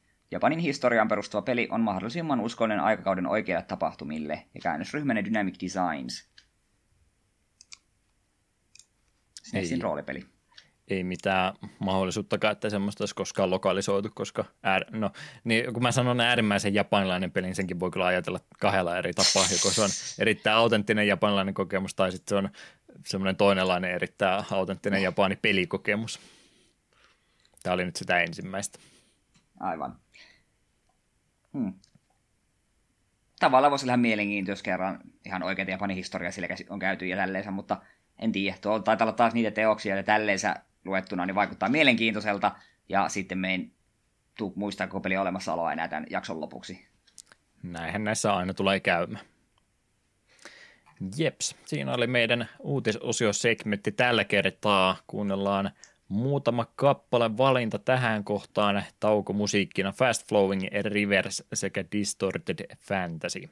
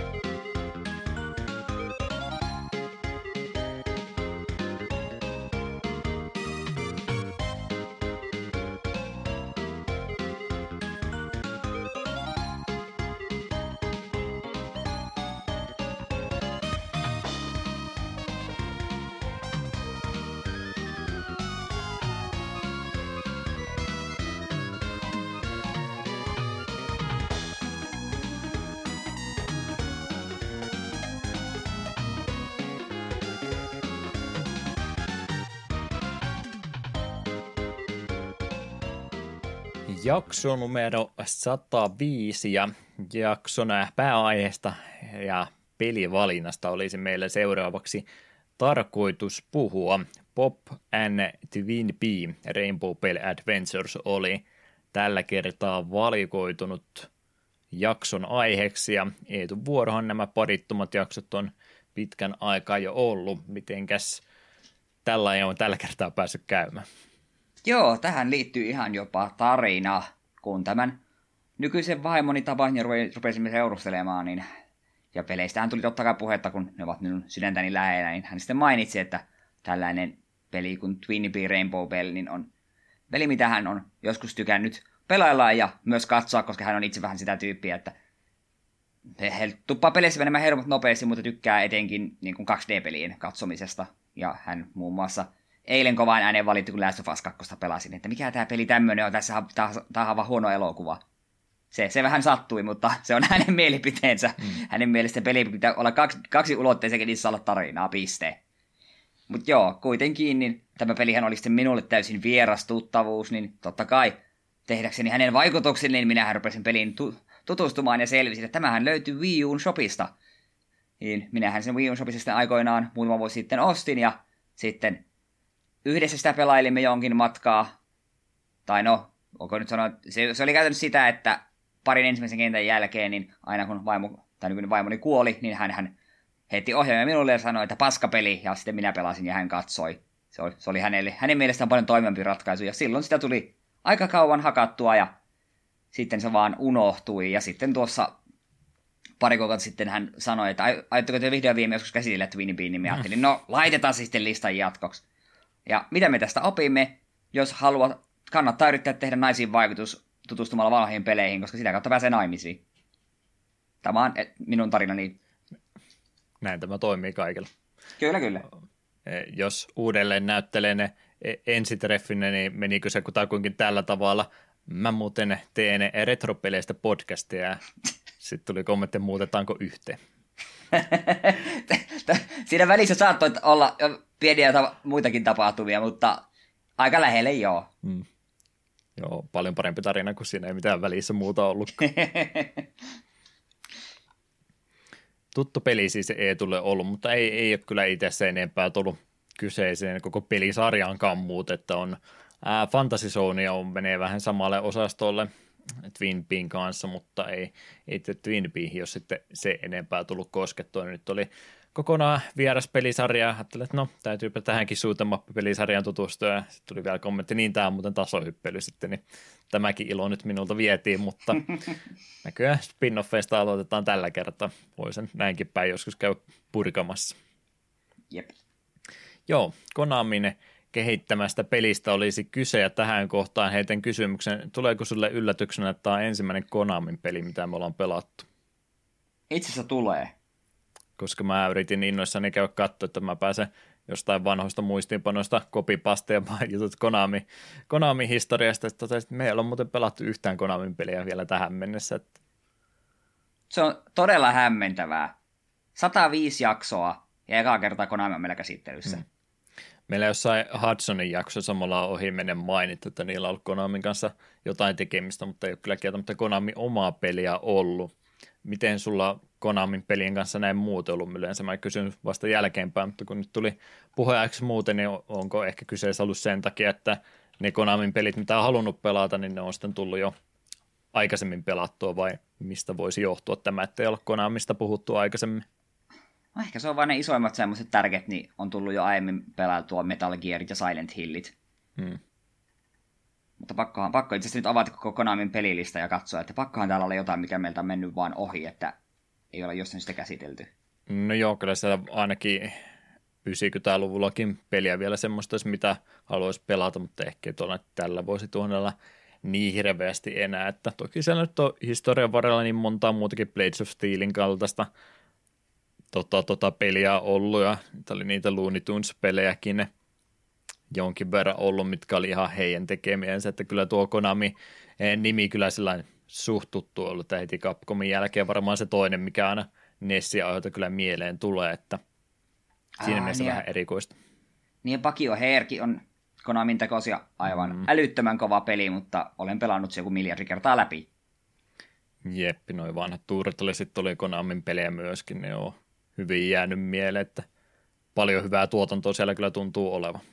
Mm, parodiukset ja kaikki tällaiset, mm. mitä on tullut jopa pelailtua ja tykättyä, niin mm, pitää varmaan täältä poimia jotain klassikoita jossain vaiheessa itselle listaksi, että tulee Konami enemmänkin tutuksi. Mutta ei, ei ehkä kuitenkaan esimerkiksi Metal Gear Surviveen esimerkiksi ikinä syöksytä.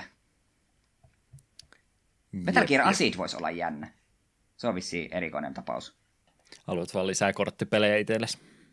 En myönnä mitään.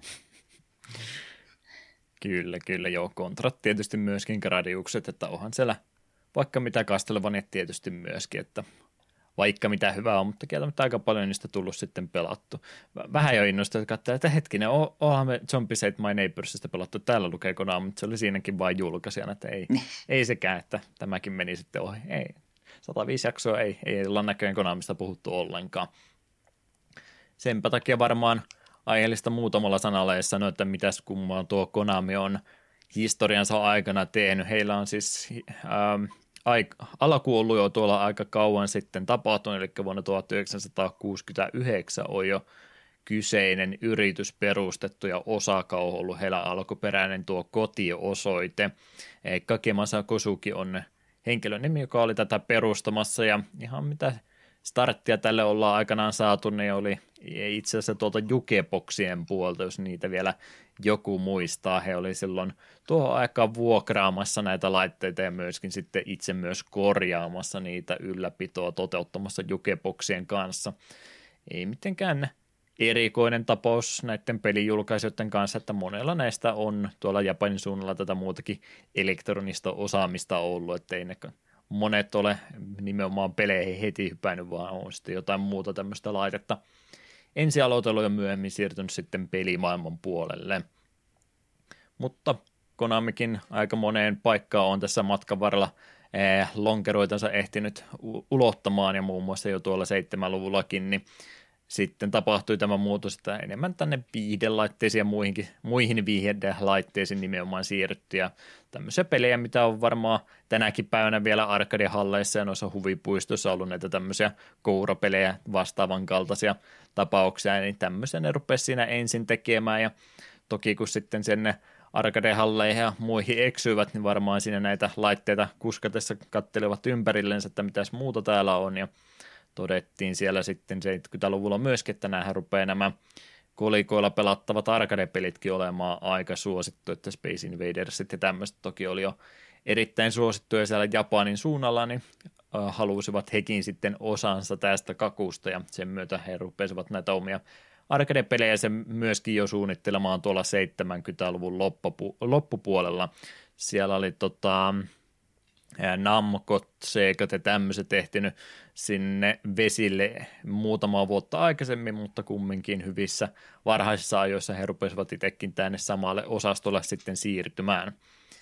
Ja, ja sen myötä, kun tosiaan 7-8 tuli ensimmäistä peliä, siellä oli jotain tämmöistä breakout-tyyppistä kloonia, ettei nyt ehkä mitään ihan äärimmäisen uniikkia ollut heidän ensimmäiset tuotantonsa, mutta kumminkin totesivat, että eiköhän se meidän eh, elanto rupea täältä suunnalta löytymään ja sen myötä se aika nopeastikin päättivät sitten laajentaa tuota markkina-aluetta muualle ja rupesivat tuonne Jenkkien suuntaankin hyvin nopeasti katsomaan, että oliko sitten jo 980, kun rupesi jo muuallekin maailmalle näitä omia laitteitansa siirtelemään.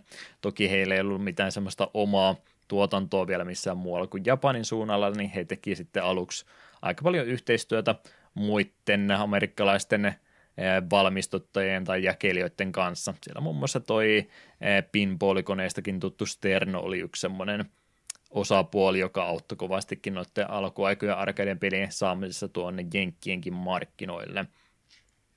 Mutta aika nopeasti siitäkin sitten luovuttiin ja 82 oli sitten jo eh, Konamilla ihan oma oma tota, käyntiosoite tuolla Jenkkiinkin suunnalla Kaliforniassa vai missä mahtoikaan sitten olla, että saivat se oman nimensä noihin peleihin, eivätkä toimineet sitten, ei, ei mennyt rahat sitten noiden jenkkien taskuihin, että julkaisusta vain saamat ne omat koneensa sinnekin sitten hyvin jakeluun.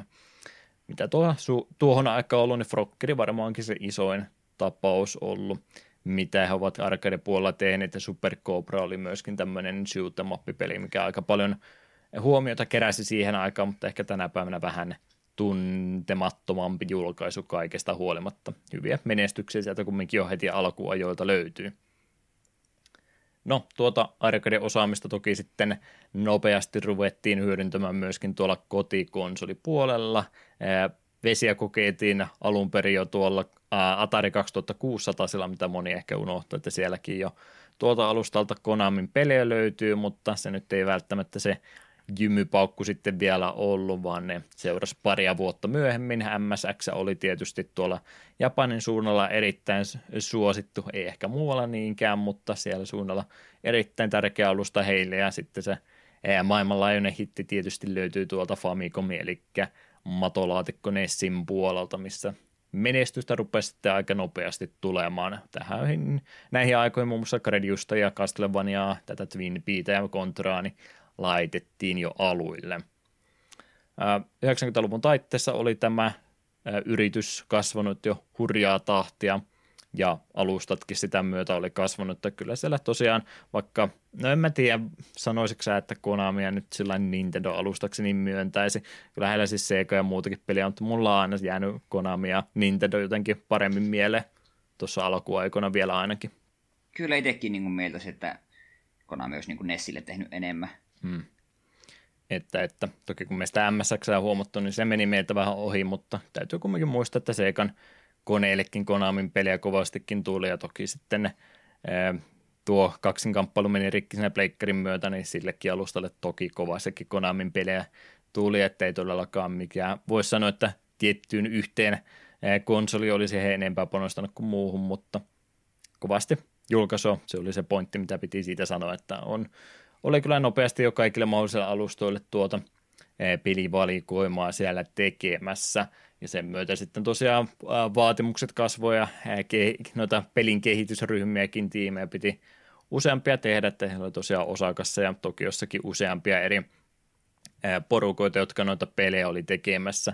Niistä varmaankin, ja sanotaan nyt suoraan, varmaan se tunnetuin tekijäryhmä oli tuolla Tokion suunnalla näitä Metal Gear-pelejä tekemässä, joka tosiaan myöhemmin sitten Kojima Productions nimelle muutettiin tuolla tarinalla on tietysti erittäin onnellinen loppu. 2000-luvun taitteessa Konami edelleen suht vahvana tekijänä videopelipuolella, mutta he halusivat siihen aikoihin ruveta enemmän katsomaan sitten, että mitäs muutakin he pystyisivät tekemään videopelien lisäksi. Sen myötä he rupesivat muun muassa tämmöisiä terveys- ja hyvinvointilaitoksia tuolla Japanin suunnalla itselle hankkimaan. Kasinoissa on Konamin nimeä monessa paikkaa näitä pachinko-parloreita myöskin, jotka Uh, surullisen kuuluisi ehkä näillä muualle, mutta menestyneitä laitoksia kumminkin kotimaassansa ja kyllähän keräilykorttipuolellakin esimerkiksi on vaikuttanut, että noin Jukiohi-kortithan, niin nehän on ilmeisesti muuallakin maailmaa, niin niissä Konamin logo myöskin löytyy. Tämmöisiä muita pienempiä tai keskisuuria studiohankintoja siellä matkan varrella ollut muun muassa Hudson Softin kanssa, heillä oli pitkää yhteistyötä jo ollut ja sitten ihan virallisesti lopullisesti tuolla 2012 hän osti koko Hudson Softin itsellensä, että kyllä ne on siinäkin mielessä vielä tällä vuosi tuhannella laajentunutkin. Mutta muutenhan tässä viimeisen vuosikymmenen aikana niin sellainen suht vähähän me ollaan Konamista kumminkin kuultu, että tuo tämmöinen konsolipelituotanto, niin tämä on, on aika paljon muuttunut ja vähentynyt tässä viimeisen kymmenen vuoden aikana. Siellä on syytä muun muassa sanoa, että enemmän haluttu panostaa tuonne mobiilipelaamisen puolelle, koska sieltähän se raha tulee ja se on tietysti se ainut tärkeä asia tämmöiselle yritykselle. Mutta on toi Konami tässä viime aikoina vähän ilmoitellut halusta, että voisi taas vähän tämmöistä perinteisempää pelin kehitystä vielä ruveta jatkamaan, mutta ei nyt ainakaan vielä ole semmoisia isoja peliliikkeitä sen puolelta nähty, että joo, Switchin julkaisuyhteydessä tuli tämä Bombermani-peli, mikä nyt ei maailmaa ihan liekkeihin saanut, ja sitten näitä Castlevania ja Contra-kokoelmia tässä viime aikoina on myöskin tullut, mutta en voi kyllä väittää, että sieltä mitään semmoista isoa uutta hienoa peliä vielä Konamilta ainakaan vielä olisi tullut. Mm, sepä.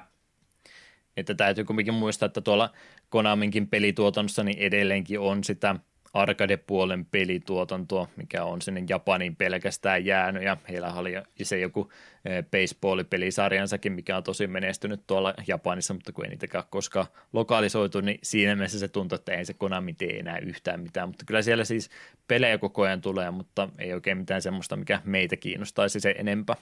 Mm. Ja tietysti Konami hashtagi tuossa hiljattain myöskin trendasi kovasti, että mm, mitä tuosta Konamista nyt menisi sanomaan muuta. Hieno historia niillä on, mutta valitettavasti vähän ehkä ikävistä asioista viime aikoina kyseinen lafka muistetaan pelkästään. Joo, se sotku Kojiman kanssa oli aika aikamoinen ja sitten tuli Metal Gear Survive ja, ja ylipäätään nämä, nämä julkiset, että hei, nyt tulee uutta traileria jostain hienosta ja sitten se on Pachinko-kone Silent Hillistä, no se vähän silleen, äh. niin ja se, että Silent Hills peruuntui. Se oli kanssa vähän semmonen, mikä monet suututti. Onkohan vielä ne Pleikkari 3, missä on PT ladattuna, niin arvossa. Joo, se, että heilläkin noita IPitä olisi, mitä voisi sellainen suht menestyksekkäästi hyödyntää ihan vain sillä, että läppäsee sen nimen siihen päälle, niin no kyllä hekin on sitä samaa ajatellut, mutta kun se nimenomaan on ollut sitten tota patsinkokonetta ja tämmöistä, niin se nyt vähän se ö, hyvä, hyvä uskon tämä kyseisen yrityksen puolesta, niin se on aika, aika lailla kulutettu jo olla, että ainakin näin länsimaalaisen silmissä, niin he joutuisi käytännössä alusta asti nyt sitten aloittamaan tämä uskon luomisen kokonansa uudestaan, että Silent Hillinkin tyyppistä pelit, että niitähän tuli yhdessä kohtaa, ei nyt ihan joka vuosi, mutta tuli monta peliä putkea ja laatu oli tasaisen huono ymmärtääkseni loppua kohde, että Harmi. Joo, aika, aika pitkälti konsensus on siitä, että Silent Hill 4, vaikka vähän outo olikin, niin oli vielä hyvä ja sen jälkeen se on ollut vähän sellaista heikompaa laatua, etenkin pari viimeistä, Downpour ja Homecoming. Oliko niitä muun nimisiä? Hmm. Niitä nyt ainakin siinä matkan varrella ollut, ja sitten niitä HD-kokoelmia oli jo silloin aikaisemminkin, että tuli justi Silent Hillin kokoelmaa, mikä oli ilmeisesti ulkopuolisen taholla ja ne oli aika huonolaatuisia porttauksia. Ja... Joo, siinä Collections, missä on kakkonen ja kolmonen, niin siinä on jotain. En se mikä siinä tarkalleen on, oliko siinä äänet päin helvettiä tai jotain tällaista. Joku siinä on niin kuin tosi pahasti pielessä, että alkuperäistä on kaikin puolin parempia. Joo, ja joku niistä peleistä taisi olla semmoinen, että niillä ei ollut sitten itselläänkään enää tallessa niitä lähdekoodia tai muuta, niin joutui käytännössä tekemään kokonaan uudestaan, ja se pyörii HD-versiona huonommin kuin mitä se alkuperäinen aikana, että hmm. Hienoja projekteja taas ollut. Ja tietysti siitä loka menee näille eh, muille kehitteille eikä heille itsellensä ollenkaan, että aina voi joku, jotakuta muuta syyttää. Niin. Joo, Konami on vähän huonossa maineessa tänä päivänä, mutta en väitä, että eikö sitä pystyisi vielä muuttamaan, mutta se riippuu ihan kokonaan heistä itsestänsä, että haluaako he yrittäkään sitä siltaa enää uudestaan sitten rakentaa vai muistellaanko me pelkästään vaan vanhoja hyviä aikoja. Oliko se uusin kontra ihan Konamin tekemä, se missä mikä oli vissiin äärimmäisen itseään toistavaa, ja sitten se kaikkein suurin synti, että siinä oli tämä overheat-mittarit, että voinut pitää asennappia koko ajan pohjassa siitähän porukka sekoisi. Ja on ilmeisesti, se Rokue Corp joku vastaus nimi, eli se on ilmeisesti aivan järkyttävää kuraa koko peli. Ainakin kaikki mitä mä oon nähnyt, niin on aika huhhuh. Se ei ollut hyvää tapa aloittaa niin luottamuksen uudelleen rakentamista. Rokue Corp, se on toi Logic ollut siinä kehitteenä, eli on vaan ollut siinä sitten julkaisijana. Muun muassa IGNltä 4 kautta 10 saanut tämmöisiä arvosanoja, että joo, ei, ei mennyt hyvin sekään yritys sitten. Jep. No, ehkä me tällä kertaa nimenomaan muistellaan niitä vanhoja parempia aikoja, kun puhutaan tästä tämän jaksoisesta pelistä, joka tosiaan on tuolla Japanin ja Euroopan suunnalle julkaistu vuonna 1994. Japanissa se tosiaan tammikuussa tullut ja Euroopassakin sitten suht pian sen jälkeen. Ei löytynyt, ainakaan mä en löytänyt mistään sivustolla tarkkaa päivämäärää, että milloin se olisi Euroopan alueella julkaistu, mutta ensimmäiset englanninkieliset arvostelut pelistä löytyy helmikuulta 94, että ilmeisesti ihan kuukausi muutama tuo alkuperäisen julkaisun jälkeen. Eipä tässä semmoista käännöstietä sen enempää ollut, tai sekin vähän mitä olisi ollut, niin ne ymmärtääkseni leikkasi sen sitten pois, että pistetään peli vaan ulos ja otetaan teksti pois, niin ei ne lapset mitään halua lukea kumminkaan, sinne vaan pelaamaan peli. Jep. Ja tosiaan sitten tuo, mistä Eetukin mainitsi, niin ainut uudelleen julkaisu tälle pelille, mitä virallisesti ollaan nähty, niin oli tuolla Wii Uun kautta Virtual Consolen myötä 2014 oli tämä peli julkaistu. Mutta sama juttu tässä, tässäkin uudelleen julkaisussa, kuten myöskin alkuperäisessä, että ei löydy Jenkkien julkaisua tästä pelistä ollenkaan, että nyt on tämmöisestä Japan ja PAL-alueen herkusta tällä kertaa kyse. Harvoin on näin päin käynyt, mutta joitain tämmöisiä japanilaisia julkaisijoita ollut, jotka on syystä tai toisesta todennut, että ehkä ne eurooppalaiset tämä ymmärtää, mutta ei me ruveta niitä noille amerikkalaisille edes tarjoamaankaan. Mm. Muutamia tämmöisiä esimerkkejä kyllä matkan varrelta löytyy. Mutta, mutta toi itse Twin Pea-pelisarja, mä en siitä ruvennut sen enempää historiasta, vaiheesta, muusta kertomaan se enempää, mutta siis Twin Peahän on arcade-puolelta alla, kun se saanut shoot'em mappia, onko se sitten jopa tämän cute map alakenren ensimmäinen edustaja tai ainakin yksi parhaiten niistä tunnetuimmista, eli shoot'em mapit toki on ää, aina pelottava ää, pelikenre ollut, kun on niin vaikeaksi ja hankalaksi tehty ja ehkä vähän no en sano, että pelottavan näköiseksi, mutta toki enemmän ehkä realistista alusta ja muuta tämmöistä yritetty saada joukkoon, niin Twin Peak oli näitä pelejä sitten, mitkä vaihtoi ruskea ja harmaan sävyt tämmöisen oikein kirkkaisin pastelisävyihin ja nätteihin hahmoihin ja muihin, niin tämmöisiäkin peliä tuolta tuon genren alta sitten löytyy, ja he on varmaan yksi niistä parhaimmista edustajista ollut. Eli Twin Peak on siis suutemappi-pelisarja, mutta – tänään me puhutaankin tasohyppelystä, että mitä, mitäs kummaa tässä nyt oikein on tapahtunut, eli siellä on jo 80-luvulla ollut shoot'em ja vaikka kuinka monen, monen muotoisten julkaisuja, niin sitten tulee tämmöinen yhtäkkiä tähän väliin, niin vähän erikoinen valinta, mutta katsotaan, miten tämä sitten käytännössä toimii, kun ruvetaan tuommoista ihan eri pelikenreä yrittää väkisin vääntää tasohyppelymuotoa. Mitenkä se tuollainen tarinan puolesta sitten, että onko meillä mitään hienoa eeppistä tarinaa tähän näin, millä me päästään peliä aloittelemaan. No totta kai on. Ilkeä tiedemies doktori. Varumon on varastanut seitsemän legendaarista äh, tälle sateenkaarikelloa ja aikoo käyttää niitä maailman valloitukseen. Ja prinsessa Melora, joka on ihmisten toivon symboli, on kadonnut. Tohtori Sinnamon lähettää kolme taistelijansa, Twin Bean, Win Bean ja Queen Bean, varastamaan tai nappaa löytämään nämä, nämä sateenkaarikellot ja pysäyttämään Dr. Varumonin ilkeät aikeet. Oliko tätä alku tarinaa käännetty ollenkaan. Mä menin niin vauhdilla suoraan pelin sisälle, että mä tätä ehtin huomaamaan. Mä näin, että siinä Japanin versiossa tämä tarina oli ainakin kerrottu.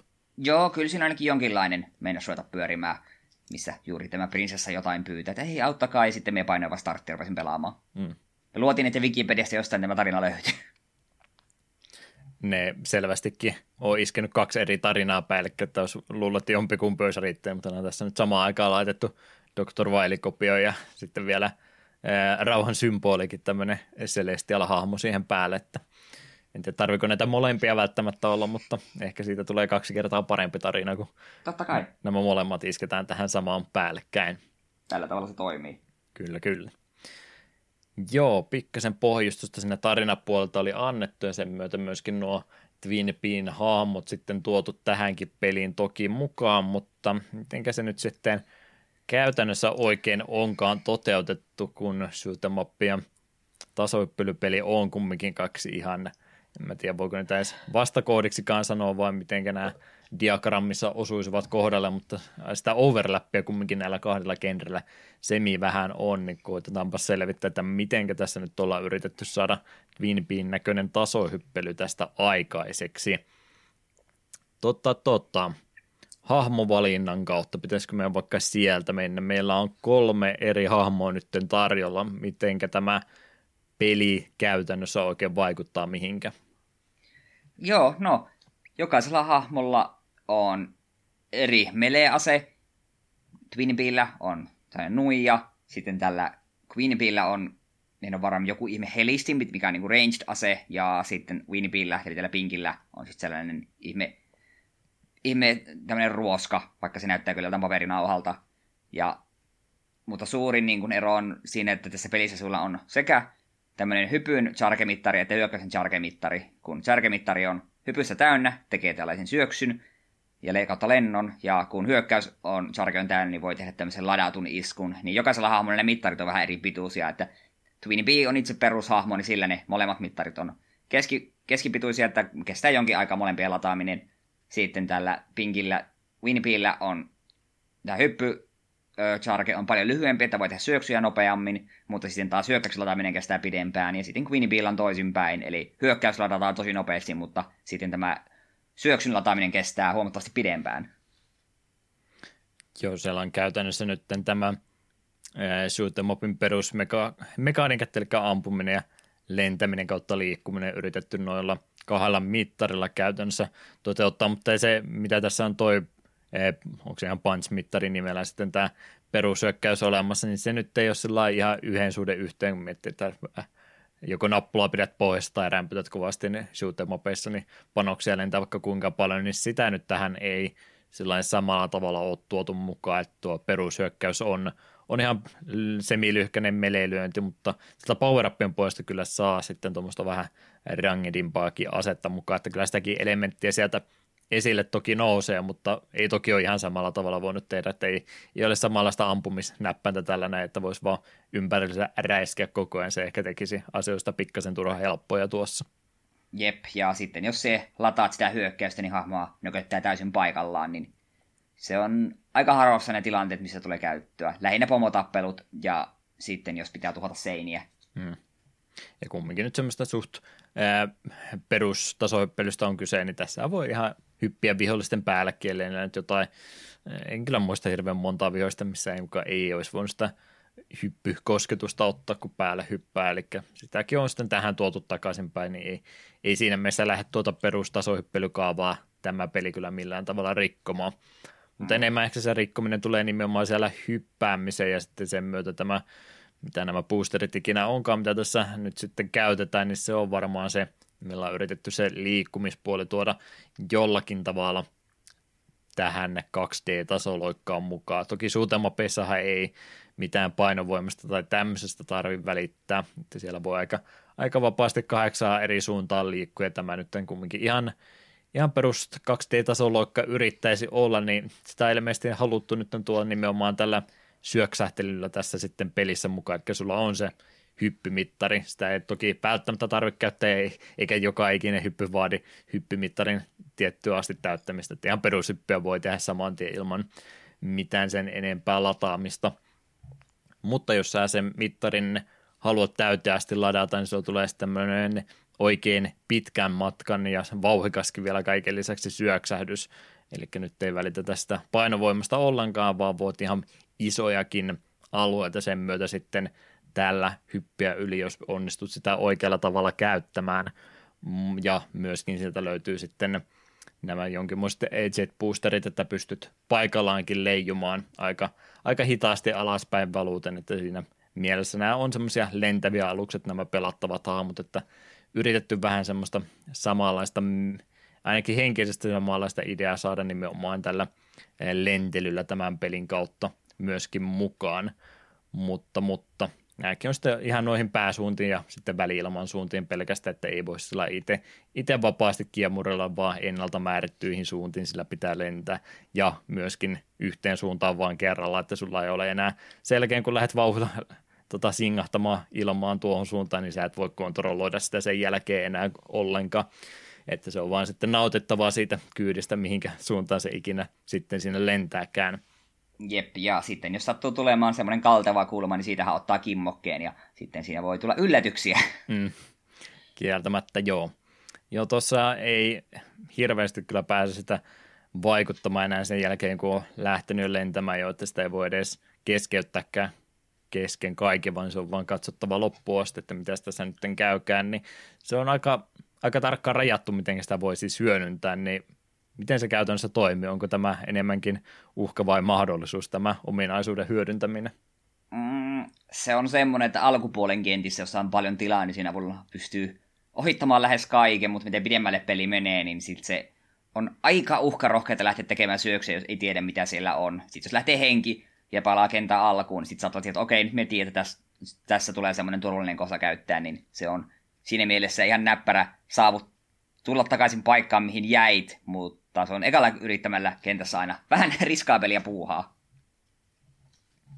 Joo, sä oot siinä tota, vihollisten kannalta oot äh, immunity frameien alaisena siinä lentäessä, että sä voit kyllä vihollista ja tämmöisistä niin painella läpikin siinä lennon aikana, se ei, se ei haittaa ollenkaan, mutta kaikki muut ympäristöesteet edelleenkin vaarallisia on, niin jos siellä isot piikit tulee vastaan, niin se on henki sitten pois, kun sä onnistuit singahtelemaan sokkelossa vähän väärien seinien kautta Rotkon pohjalle tai tämmöiseen, niin se on kyllä kieltämättä aika, aika riskaapelia toimintaa sitä hyödyntää. Se on kyllä aika harmi, kun ajattelee, että tuo, miten tuo peli muutenkin, kenttäsuunnittelu ja muu on toteutettu, niin alkukentissään sä voit käytännössä tehdä kirpit tai Mario Powerwingin tyyppiset pelaajat, sä voit käytännössä lentää vaan kentän läpi. Ei sulla ole mitään esteitä käytännössä annettu, ei ole mitään välicheckpointteja, mitä sun täytyisi käydä matkan varrella poimimassa, vaan voit itse sen reittisi sieltä valita ja sen myötä, jos vaihtoehto on lentää ylitse, niin miksipä ei. Sä voit seinata näitä lentoja sitten ihan loputtomasti, ei ole käytännössä sitä mitenkään estetty, että kuinka paljon sitä voisi hyödyntää, niin näinkin voi tuota peliä pelata. Toki mitä pisemmälle tuo peli menee, niin nuo kentätkin muuttuu sitten vähän ahtaammiksi koko ajan, niin se optio sulta käytännössä sitten pelin edetessä viedään pois, niin se on sinänsä harmi. Mä ymmärrän se, että pelistä täytyy jonkinlainen vaikeustaso kaarikin olla olemassa, mutta se, että tämmöistä peruspeli eh, tai hahmosuunnitteluidea viedään sulta kokonaan pois, niin se on mun mielestä vähän harmi. Se vie kyllä peliltä pois, kun se ottaa tämän ominaisuuden sulta kokonaan pois. Se on kyllä kieltä totta, että alussa siinä on semmoinen kiva vapaus, mutta sitten vähän, vähän kuin joissakin Soniceissakin saattaa olla sitä, että välillä tulee semmoisia kenttiä, että nyt ei ole oikein mahdollisuutta mennä nopeasti, nyt pitää tehdä tarkkaa hyppelyä. Joo, ja nimenomaan se Sonicin vertaus muutenkin näin kontrolleja muiden puolta, niin ihan suht hyvä, hyvä vertauskuva onkin, että siinä monesti huomaa sitä, että Sonickin menee aika monesti raiteilla ja sitä huomaa tässäkin, että nämä aluksethan mitä maata pitkin juoksee, niin ne myöskin lähtee semmoisen Sonic-maiseen sprinttiin siinä sitten, ja myönnettäköön kyllä, että siinä vauhtia ei ole sen verran paljon, että jos siellä edessä tai ikävä on, niin ei siinä kyllä, ei siihen yleensä ehdi reagoimaan enää välttämättä, että jos, jos sinne jotain estettä matkan varrella laitettu, niin tulee vähän halpamainen olo, mutta en mäkään Sonicissa, niin mä oon vähän kahtakin eri mieltä Sonicienkin kanssa justiin siinä, että toisaalta se on kaikki hauskinta silloin, kun sä meet kauheata vauhtia, mutta et sen sä sinne pelaa juurikaan enää. Sä vaan kattelet sitä, mm. kun se menee loopia läpi ja muuten tällainen. Mutta toisaalta myöskään ei Sonicia hauska pelata sillä ihan hissukseen, että silläkin on se oma momentumi, mikä pitäisi saada, saada tota aikaiseksi. Ja jos sä joudut semmoista pik- pilkkutarkkaa hyppimistä Sonicilla tekee, niin ei sekään, sekään oikein mukava ole. Niin tässä nyt on pykälää helpompi kumminkin semmoista pientä tarkkaa hyppelyä sitten näiden muiden ominaisuuksien kautta tehdä, niin sen se tekee paremmin, mutta ei tässä sentään mitään luuppeja tai mitään muuta tämmöisiä ole, mm. mistä tarvitsisi läpi mennä. Mutta muuten niin vähän semmoinen Sonic-mainen fiilis kyllä kieltämättä tuon pelin pelaamisesta kyllä tulee olla siinä ihan oikeassa. Mutta mut, ei sitä tosiaan siitä tämmöisestä ilmassa lentelystä niin ihan kokonaan siinä pelin loppuvaiheellakaan luovuta, vaikka siellä pääse, ei pääsekään sitten enää 10 kilometrin korkeuteen lentämään, mikä tietysti oli ihan ensimmäinen asia, mitä mä tuossa menin heti ekassa mm. kentässä testaamaan, että kuinka korkealle tässä pelissä pääsee. No, y- yhtä metriä vaille 10 kilometrin voi ylöspäin lentää, että siihen suuntaan on vapautta, mutta tämä kyllä aika nopsaan sulta sitten pois viedä, että niistä tulee semmoista kenttää, että sillä kattoakin tulee vastaan. Mutta mut, se tosiaan tuo lentely oikeastaan korvataan sitten sillä, että tulee näitä tämmöisiä kulmia noihin kenttiin, että sun täytyy, näet, että siellä on tuommoinen kulma laitettu tuohon asentoon, niin jos mä sitä kohtaa lennän, niin kyllä se peli yleensä on sillä tavalla suunniteltu, että jos siellä on oikein selkeät merkit on, että siellä on näitä kelloja laitettu riviä ja siellä on joku vinokulma laitettu sen päälle, niin yleensä se tarkoittaa sitä, että siitä tulee semmoinen kimpoilu aiheutuu efekti, että sä pääset sinne seuraavaan paikkaan turvallisesti, minkä sä et voisi normaalisti hypätä. Niin ehkä siinä mielessä se semmoinen sonikki luuppimaisuus tulee sitten tuon pelimekaniikan kautta kumminkin vielä esille. En mä sano, että se hauskaa on, mutta en tiedä, se on aika vaikea tuommoista kenttäsuunnittelua lähteä toteuttamaan millään muulla tavalla, joku sulla on noin paljon vapauksia annettu liikkumisen kannalta. Hmm. Tietynlainen umpikujahan tuo tuntuu olevan, kun se noin paljon vapautta annetaan – Eh, ylös, alas suuntaan liikkua pelihahmon kanssa. Hauska, hauskalta se tuntuu, kun on vielä peli alkupuolella aika vapaasti lennellä. Vähän se eh, totuttumista vaati ainakin itsellä, että mä onnistuin sitä fiksusti käyttää. Sä tota, tota, eh, hyppymittaria voit jo ladata useamman kerran, mutta turvallisesti käyttäen, niin sun täytyy sitä leijumista siinä kumminkin hyödyntää aika monessa kohtaa, että saat rauhassa vielä miettiä sitä seuraavaa liikettäsi, niin sitähän ei pysty käyttämään kuin yhden kerran hypyä aikana vaan, mikä tuntuu mm, vähän hämärältä. Eli jos siellä kuvitellaan tämmöinen tilanne, missä niitä piikkejä sun alapuolella koko ajan, sä sprinttailet siellä ilmaan myöten kauata vauhtia, niin jos sä painikkeesi sekoitat siinä kesken, kesken kaikkea ja menet sen sun leijumisen keskeyttämään kertaalleen, sä et sitä enää takaisin saa, niin sinne tulee sitten jo vähän paniikki, että ehtiikö tässä vielä jotain lentämistä harrastamaan sen jälkeen, se täytyy pitää mielessä. Sitä mä oikein ymmärrän, miksi sitä ei olisi voinut vaan koko ajan hyödyntää. Se oli joku vähän omituinen rajoitus tuota varten. Mm. Kyllä, kyllä, mutta muuten tosiaan mitä pisemmälle tuo peli etenee, niin sitä enemmän joutuu sitten varautumaan siihen, että ihan maata pitkin joudutaan kävelypelin menemään. Ja kyllä se tulee niitä tämmöisiä vedenalaisiakin osuuksia väliin, että vähän uimistakin joutuu harrastamaan, mutta se on semi-helppoa pelaamista kumminkin, että ei tarvitse stressaantua sen takia, että onko tässä ikäviä vesikenttiä, että ne on ihan hauskasti toteutettu, ei niissä itsellä ainakaan mitään huomautettavaa ollut. Hmm. Kyllä, kyllä. Tota, miten noista muista itse kentistä sanottavaa on, niin nehän on tämmöisellä ruudukkopohjaisella tavalla tuolla ihan kartan kauttakin sulle esitetty, että mis, eh, minkälaisesta alueesta tässä nyt olisi kyse. Se ei toki sulle kerro Metroidvania tyyppisesti ihan jokaista huoneen layouttia tai muuta etukäteen, että se vaan näyttää sulle se ruudukko pohjalta, että kuinka iso kenttä tässä sulla on, se näyttää missä sä itse olet ja missä se maali sitten on, niin, niin se ei välttämättä ole ihan niin suoraviivainen asia, että menenpä tästä vaan oikealle koko ajan, niin että maaliin pääsee, vaan aika sokkeloisiksi ihan nuo kentät myöskin pelin edetessä tulee muuttumaan. Oliko ikinä semmoista fiilistä, että ei vaan mennä oikeata menosuuntaa mistään löytä? No välillä meidän tulla sellainen epäiltä, että miten ihmeesti me näen kartassa, että me on ihan lähellä, mutta mistä ihmeesti mun pitää tuonne kiertää.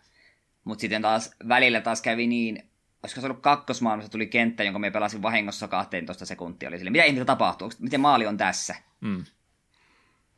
Joo, välillä ne voi olla yllättävän lähelläkin, kun vaan oikeasta ovesta sattuu ekalla kertaa vahingossa löytämään, että siellähän on siis annettu ihan tämmöinen speedrun aikakin jokaista kenttää varten, että varmaan sitä lähtenyt se erikseen tavoittelemaan.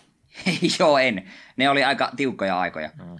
Joo, ne kyllä vaatii se, että pitää jo se kenttä etukäteen tuntea, että todennäköisesti et kovinkaan monta kenttää vahingossa niin nopeasti tulee läpi siinä pelailemaan, mutta tuntuu sillä loppuviimeen tosi kompakteilta, mutta siellä on aika monta etenemissuuntaa joissain kentissä olemassa, niin kannattaa varautua siihen, että se ei ihan semmoinen, että pidä oikealle vaan päin D-padia pohjassa se maali tulee sieltä, vaan täytyy varautua, että joutuu joka suuntaan menemään ja nimenomaan sitten ovia muiden kautta niin eri puolelle kenttää aina hyppimään, jotta se oikea maali sieltä sitten löytyy. Mm. Jonkin verranhan siellä on myöskin tämmöisiä suljettuja ovia olemassa, mitkä vaatii sitten oikeanlaisen avaimen vai kortin, kumpi se nyt olikaan, että niitäkin auki saada, että siellä on pikkasen ehkä tämmöistä Mario Worldimäistäkin ne enemmän eksittejä kuin mitä kenttiä yhteensä on, että vaihtoehtoisia poistumisen reittiäkin sieltä matkan varrelta sitten löytyy, mutta oliko tämäkään semmoinen asia, mihinkä se enempää panostit, että yritit kaiken mahdollisen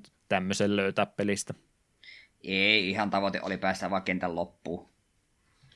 Eihän se oikeastaan tuo peli sulle mitään muita reunaehtoja annakaan tuon pelin läpäämisen kannalta, että kun vaan maali löydät, niin se on sitten siinä, mikä on aika vähän pyydetty verrattain siihen, mitä tuo peli on, tai tuota peliä varten on luotu, että tässähän siis on näitä ihan peruskellojakin myös keräiltävänä, ei pelkästään nämä sateenkaarikellot, mitkä tarinallisesti tärkeitä oli, vaan ihan näitä peruskeräiltäviä asioita, mitä monesta muustakin tasohyppelystä löytyy, niin ne oli nimenomaan näitä kelloja laitettu, niin se on kyllä aika, aika täyteen isketty tuo peli, kun miettii, että siellä tulee semmoisia kenttiä vasta, että sulla on joku 800 kelloa, mitä sun pitäisi yhdestä kentästä löytää, niin mä taisin jo heti ekaan kentän aikana luovuttaa todeta, että tämä, tämä on kyllä nyt pikkasen turhan paljon pyydetty. Mm. Et mä, en, mä en ole todellakaan tämmöinen pelaaja. Mä huomaan välillä, kun sivuista katsoo, niin en sano, että suuttuisin tästä pelaamistyylistä, mutta joka kerta vähän ihmeteltiin, miksi teet tätä itsellesi, mutta huomaa jotain Crashia tai Mariota pelatessa, että jollakin ihmisillä on semmoinen välttämätön tarve joka ikinen vumpa-hedelmä tai kolikko kerätä matkan varrelta ja sulla on 99 lisääriä ja muutenkin, niin miksi, miksi sinä teet tätä itsellesi? Ja sitten huomaat, että ne epäonnistuu jossain hypyssä kerran ja sitten kun ne tulee uudestaan samaa reittiä takaisin, niin taas sama uudestaan, että joka ikinen kerätävä asia täytyy matkan varrella ottaa, niin mä vaan ikinä semmoinen pelaaja oikein ollut, eli mä nyt tie, tieteen ta- äh, tarkoituksella rupean jotain tiettyä completion prosenttia sieltä itselleni tavoittelemaan, niin en mä ikinä tuolla tavalla pelaile, ja kun tuossakaan nyt mitään se isompaa hyötyä sitten ole niiden keräämisestä, niin hyvin nopeasti kyllä luovun koko ajatuksesta, että edes yrittäisinkään kaikkia tuossa ruveta keräämään. Joo, ei tässä missään. Myönnän kyllä, että Crash 4 on pelaillut, niin joka kentässä joka kertaa pelaa, niin pakko on yrittää kaikkia laatikoita. Ihan sama miten, mutta kuolemaa tulee. Sitten lopputulos on se, että kun yksi laatikko missaa jotenkin ja mennyt vahingossa seuraava checkpoint, sitten on sille, että okei, okay, ei sitten, sitten se jää löytämättä. Hmm.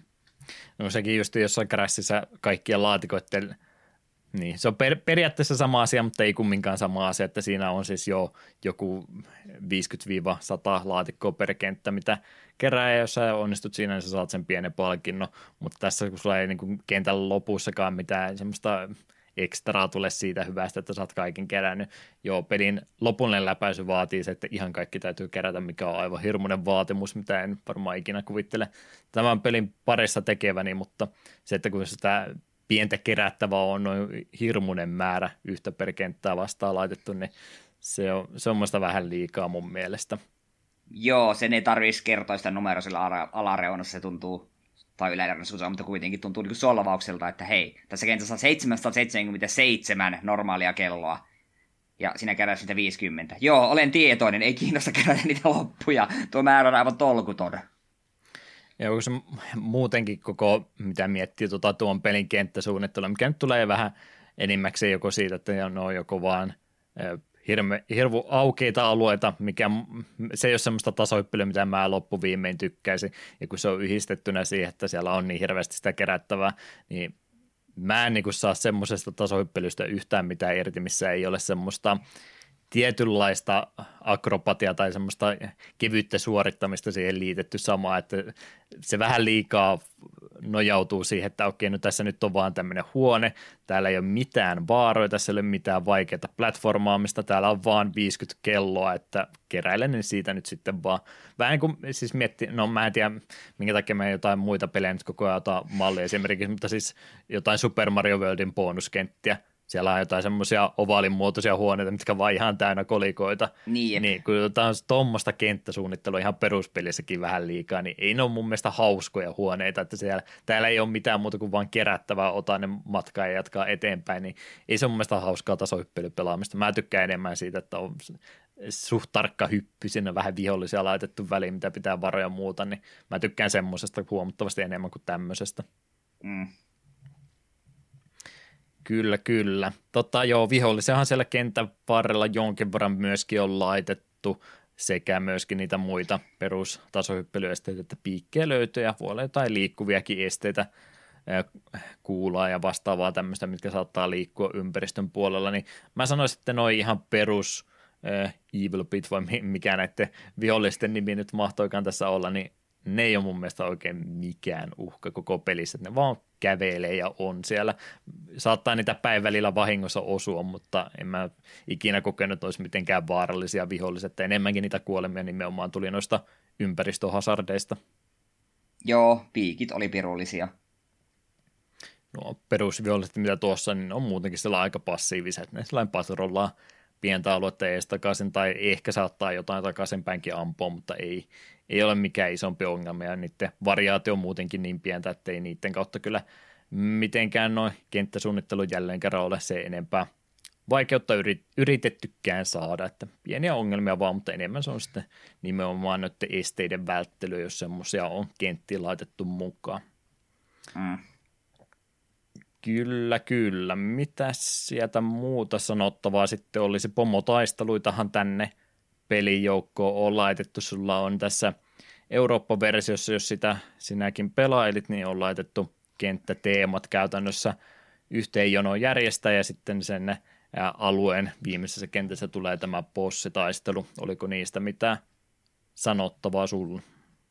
Eipä oikeastaan. Aika peruskauraa niissä oli lähinnä vaan se, että piti huomata, tajuta se, että käyttämällä sitä Jarget-hyökkäystä, niin teki huomattavasti enemmän damagea.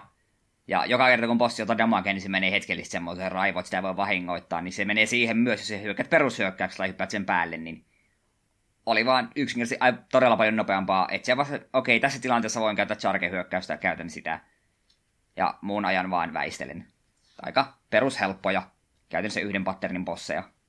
Mm, joo, eipä kyllä sillä osastolla mitään semmoista bossityyppiä olisi ollut, mitä et olisi jo jossain muussa pelissä aikaisemmin nähnyt montaa kertaa. Mm. Ihan persoonallisen näköisiä silleen osa oli. Kieltämättä aikamoinen urakka, jos pelkästään päälle hyppimällä yrität niitä hengiltä saada, että niillä kumminkin on helttimittari joku 30-40 sydäntä siinä ja päälle hyppääminen tekee yhden pinnan vahinkoa, niin hetki siinä saattaa mennä. Oppii paha ainakin hyökkäyspatternit hyvin ulkoa. Mm. Joo, enemmän se on siinä kiinni, että uskaltaako tässä kohtaa jalat pläntätä maahan ja ladata tuo lyönti kokonaan loppuun asti, niin siitä se ehkä enemmänkin tulee. Itse sen takia just, jos vähänkään ongelmia tuli, niin kyllä mä mieluiten aina pelasin sillä haamuleella se punchin lataus oli se kaikkein nopea, että se nyt oli isoin uhka vahingon ottamiselle tässä pelissä. Jep, itse pelasin pääsääntöisesti sille, että kaikissa muissa kentissä täällä pinkillä Winnipillä, koska se oli se syöksy oli nopeampi tehdä, se tuntui ihan näppärältä, paitsi silloin kun se teki vahingossa. Siihen tuli muutama kuolema, mutta sitkeästi pysyin siinä hahmossa. Ja sitten just tällä vihreällä Queenbeellä aina bosseissa, koska se oli siis Charge oli nopeampi hyökkäyksessä. Jep, jep. Joo, muutenhan tuo siis on tosiaan tuolla tavalla rakennettu, että kenttien kenttien perään bossit siellä lopuksi ja sitten vaihdetaan alueesta eteenpäin, niin ei ole sitä kaavaa tuossa se enempää lähetty rikkomaan Eurooppa-versiossa nimittäin, mutta Japanissa se oli tehty vähän eri tavalla, siitä kohta vähän enemmän. Mutta, mutta tosiaan mahdollisuudet tuossa nyt sitten, miten tätä peliä myöskin voisi pelata, niin tämä oli nyt tätä yksin pelaamista tähän asti meillä pelkästään, mutta kaksin pelin mahdollisuuskin tuossa olisi olemassa, että tuota tarinapuolta voi kyllä lähteä kaksinkin pelaamaan. Ja tämä on toteutettu siten, että molemmat menee samalla ruudulla, mutta sitä ei ole käytännössä sitä ruutua lukittu kokonaan. Eli miten tuo käytännössä toimii, niin se äh, kamera seuraa aktiivista pelaajaa käytännössä, joka oletuksena on se ykköspelaaja, mutta se voi sitten kakkospelaajaksikin vaihtaa tarvittaessa, että siinä ei tosiaan tule ikinä semmoista tilannetta vasta, että sä et voisi edetä kentässä eteenpäin, koska sä et näe, vaan sä vaan painelet sinne ruudun ulkopuolelle sitten, että toivottavasti muistat kentän hyvin ulkoa, että osaat sokkona pelata, se on nimittäin ainut vaihtoehtosi. Muuten sä voit sitten painikkeiden kautta joko teleportata itse takaisin se toisen pelaajan viereen, tai sitten sä voit se aktiivisen kameran vaihtaa sinne toisen pelaajan puolelle, niin sekin on kyllä vaihtoehto. Voisi varmaan kahdestaan jälleen kerran, melkein se on aina kun vaihtoehto, että voisi kahdestaan pelata, niin parempi, niin että voisi lisämostetta kyllä antaa, jos tätä kahdestaan mieluummin pelaisi. Se on totta. Tosin voisin kuvitella, että sitten kun se pelaaja, ketä kamera ei seuraa tekee vahingossa syöksyn väärään suuntaan, niin se on varmasti mukavaa. Joo, siellä voi olla kameralla vähän turhan kiire kyllä pysyä perässä, eikä se varmaankaan tässä pelissä siis yhtään helpommaksi tuota peliä tee, että sulla on kaksi niin. hahmoa yhtä aikaa melkein jopa vaikeammaksi vaan. Mm. Jeps, jeps. Ja toinenkin vaihtoehto siellä vielä sitten on Battle Mode-pelistä löytyy myöskin. Näitä on jonkin verran tasohyppelyssä ollut aikaisemminkin, mutta ihan tämmöinen perus yksi vastaan yksi ottelutyyppi, että yritetään toisaalta heiltä saada pois ennen toista valmiiksi tehdyissä kentissä. Enpä lähtenyt tätä toki itseksi edes kokeilemaankaan, mutta ihan kiva, että tuommoinenkin vaihtoehto sinne on laitettu. Ei varmaan ole kehittäjätiimiltä hirveästi ekstra efforttia vaatinut, niin jos kasetilla tilaa tuommoiselle ole, niin onni, niin miksipä ei sitä lisäisi. Mm, niin vähän veikkaa, että tämä on näiden monin pelaamisen kautta semmoisia pelejä, että jos joku tämän lapsena on omistanut, niin tätä on pelattu vain, jos ei ole mitään muuta vaihtoa ollut. Et jos sulla mm. mitä tahansa muuta ollut SNESin monin pelejä, niin ne on ollut paljon suositumpia todennäköisesti. Joo, vähän tämmöinen Double Dragonin yksi vs 1 tila kaltainen ongelma, että on, on niitä paljon parempiakin vaihtoehtoja olemassa, niin miksipä tätä se enempää, mutta ihan kuriositeettina kumminkin jännä, että tämmöinenkin on peliä varten mukaan laitettu. Kylläs, kylläs. Mitenkäs tosiaan tuon pelin vaikeustaso sitten? Tämä on kumminkin ne koko Twin Peaks-sarja vähän enemmän, en sano, että välttämättä lapsille suunnattu, mutta kumminkin ne ö, helpommaksi tai taikka muuten vaan yleisemmälle, isommalle – pelaajakunnalle tarkoitettu pelisarja, niin miten se tähän tasohyppelyversioon nyt sitten on toteutettu, että oliko kuinka vaikeaa tätä pelata? Helpohkohan tämä aika pitkälti on. Lähinnä siinä kuolemia tuli eniten sen just kun ajoitti syöksyn väärää hetken tai silleensä, kun viholliset tosiaan ovat aika passiivisia ja etenkin jos saat vähän power kerättyä tarpeeksi ja pystyt kaiken hoitelemaan ennen kuin ne pääsee sun lähelle. Mutta sitten loppua kohden tämä peli ei mene vaikeammaksi, vaan tämä menee ärsyttävämmäksi, just sitten kun kentät on paljon sokkeloisimpia ja tilat on ahtaampia. Mm. Ja plus on loppumattomat kontinuet. niin se on ihan jees, mutta sitten kun kentissä ei ole se checkpoint, vaan se on joka kuolemasta kentän alkuun, niin se herätti turhautumista, vaikka suurin osa kentistä olikin aika lyhyitä, kun ties minne mennä. Joo, ja se pieni lisäärsyke siihen vielä päälle, kun elämät loppuu kesken ja joudut kontinuita ottamaan, niin se heittää sut takaisin hahmovalintaa ja kenttävalintaa ennen kuin sä pääset jälleen kerran yrittämään uudestaan, että mieluummin vaan sinne takaisin sitten ja anna minulle mahdollisuus itse mennä vaihtamaan hahmoa tai kenttää, jos niin haluan. Mm. Joo, siitäkin ehdottomasti muuten maininta, kun ei tuossa itse muuten pelimekaniikasta puhuttu, mutta se mikä tota, Twin Peaks räiskintäpeleissä, suutemopeissakin oli se ää, oma, en tiedä kimmikki, mutta oma semmoinen tavaramerkki, se mistä Twin Peaks-pelit tunnisti, niin niissä oli ää, kun ampui noita pilviä, mitä niissä kentissä oli, niin niistä lenti näitä kelloja, mitä keräämällä ne power-upit sait, niin ne on nimenomaan kanssa myöskin tähän tasohyppely otettu, mutta tässä toki ei niitä samanlaisia pilviä ole, mitä voisi hyödyntää, niin sen takia ne on nyt sitten ihan perusvihollisiin sitten piilotettu nämä power-upit, niin lentää tismalleen samalla tavalla sieltä sitten hahmosta pois, ja ne täytyy kerätä ennen kuin ne ruudulta katoaa, että sen power-upin saat, saat kerättyä. Mm, se on jo, se on varmaan niitä parhaimpia tai semmoisia helpommin tunnistettavia elementtejä, mitä on pystynyt tähän tasohyppelynkin mukaan tuomaan, mutta vähän semmoinen minipaniikki siinä tuntuu tulevan, kun niitä haluaisi kerätä mukaansa, mutta ne aika nopsaan myöskin katoaa sieltä, että saa aika valmiina olla niiden kanssa, ettei ne mene ohitte. Jep, ja itse en ainakaan siinä aikana mitä peliä pelasin oppinut tunnistamaan, että minkä värinen kello oli mikäkin power up. Joo, enpä itsekään ruvennut sen enempää välittämään, että siellä kumminkin useampi eri power on, ja sen mukaan, mitkä sä järjestyksessä valkkaat, niin ne on niitä sun aktiivisia vaihtoehtoja, mitä pystytkin sitten käyttämään, että sä et voi, et voi se enempää kerätä kuin mitä sulla jo etukäteen on valittuna. Että, että siellä tulee esimerkiksi tämä sun peruslyönti saattaa tulla parannus, plus sitten tulee tämä, onko se Konami oma tämmöinen laitkani ollut, mikä tulee vaikka toiseen painikevaihtoehtoon, mitä voi sitten – hyödyntää, niin jos sä oot näin jo etukäteen valkoinen, niin sieltä tulee jotain muita power niin sä et vaan saa niitä yksinkertaisesti, ellei ne ole jotain passiivisia bonuksia, jotain sieltiä tai kuolemattomuutta tämmöistä, niin mm. siinä mielessä ehkä vähän voi pystyä valkkailemaan, muokkaamaan omaa pelaamista tiettyjä kelloja keräämällä, mutta muuten että tulee vain kaikki otettu ja mennään näillä nyt sitten mitä mulla on, niin se yleensä riittää. Nämäkin power on semmoisia, että tuon pelin pystyy ihan ilman niitäkin kyllä läpäisemään helposti. Jep, tärkeimpänä ehkä minä sanoisin on just se pyssy, koska sillä pystyy hoitelemaan kaikki viholliset kaukaa. Se kyllä näytti jotenkin hurjalta, kun se näytti melkein oikealta revolverilta, niin se ei jotenkin sopinut yhtään näiden Twin hahmojen käsiin mielestä. Mm. No, vahinkoa pystyy tälläkin hyvin sitten toteuttamaan ja nimenomaan pitkältä etäisyydeltä, jos se vaan saa vietyä mukanansa. Mm. Ja sitten vanhojen smuppien tyylisesti otat damagea, niin sun power lentää pois. Se ei voi napata vielä ilmasta takaisin kuin Sonic konsanaan, mutta se oli aina yhtä ärsyttävää, kun ne lähti, lähti lentoon. Ja sitten oli, et muistanut, että mikä se näistä olikaan se, se värinen kello, mikä, minä, mikä on semmoinen tärkein, ja et niitä kaikkia välttämättä kerkeä napatakaan, riippuen missä olet ottanut damagea.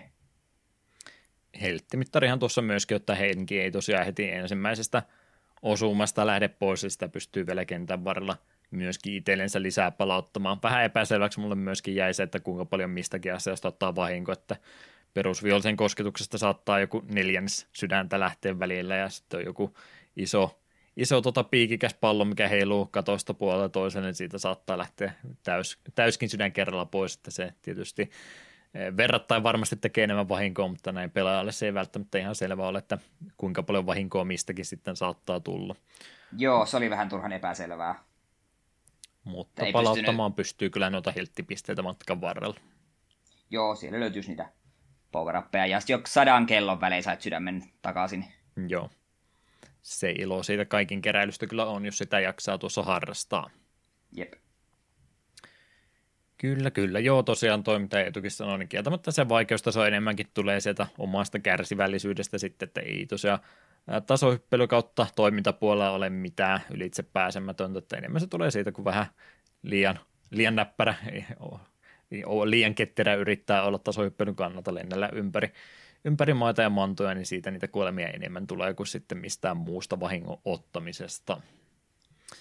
Mitenkäs graafinen osasto meidän pelissä nyt sitten oli 94 vuoden Super Famicom-peli, että ei nyt ihan viimeisiä pelejä, mutta kumminkin sitä selvästikin niin jäl- jäljempää puoliskoa, mitä tuolta pelituotantoa oli, niin täytyy kyllä sanoa, että ainakin graafisesti on laitteesta saatu melkein kaikki irti. Joo, peli on mukavan nätti ja hahmot on ihan hauskan näköisiä ja tunnistettavia. On nimenomaan ihan animaatioihin ja muihinkin kovasti käytetty aika ja muutenkin hyvä lähtökohta tai lähteä Twin Peaktä tasohyppelyksi tekemättä jo etukäteen värikästä pelimaailmaa on, niin se on kyllä helposti saatu tähänkin sitten käännettyä mukaan.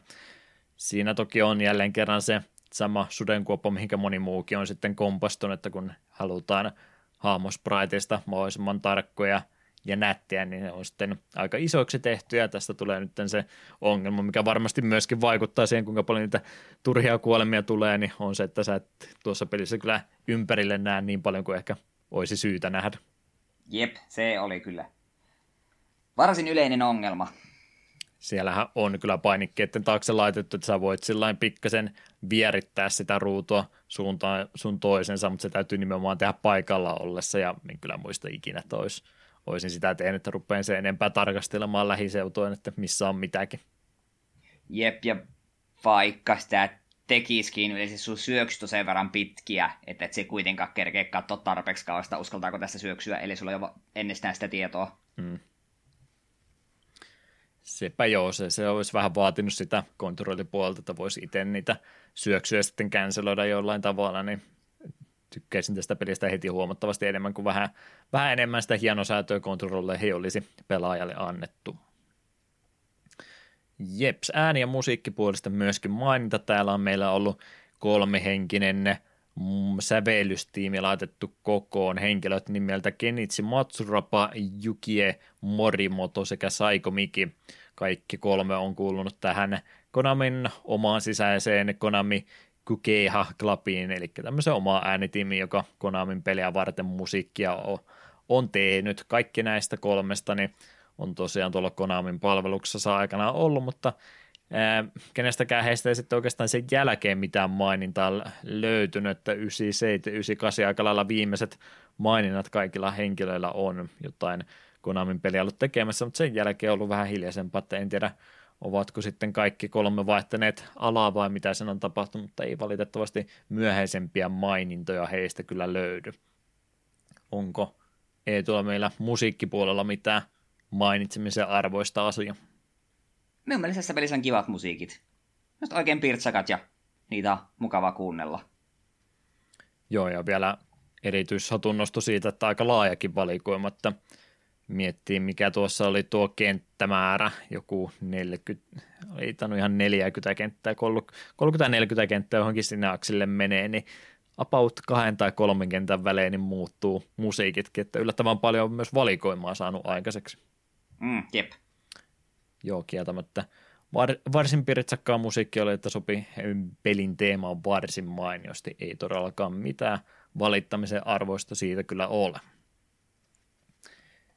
Jeps, jeps. Ne muutamat asiat, mitä vielä pelistä halusin tähän lopuksi mainita, niin pieniä eroavaisuuksia tosiaan oli tämän Eurooppa sekä Japanin julkaisun välissä. Mitä siitä Japanista löytyy, mitä meiltä ei löytynyt, niin tuo kenttäjärjestyshän siinä oli aika lailla erilaiseksi tehty.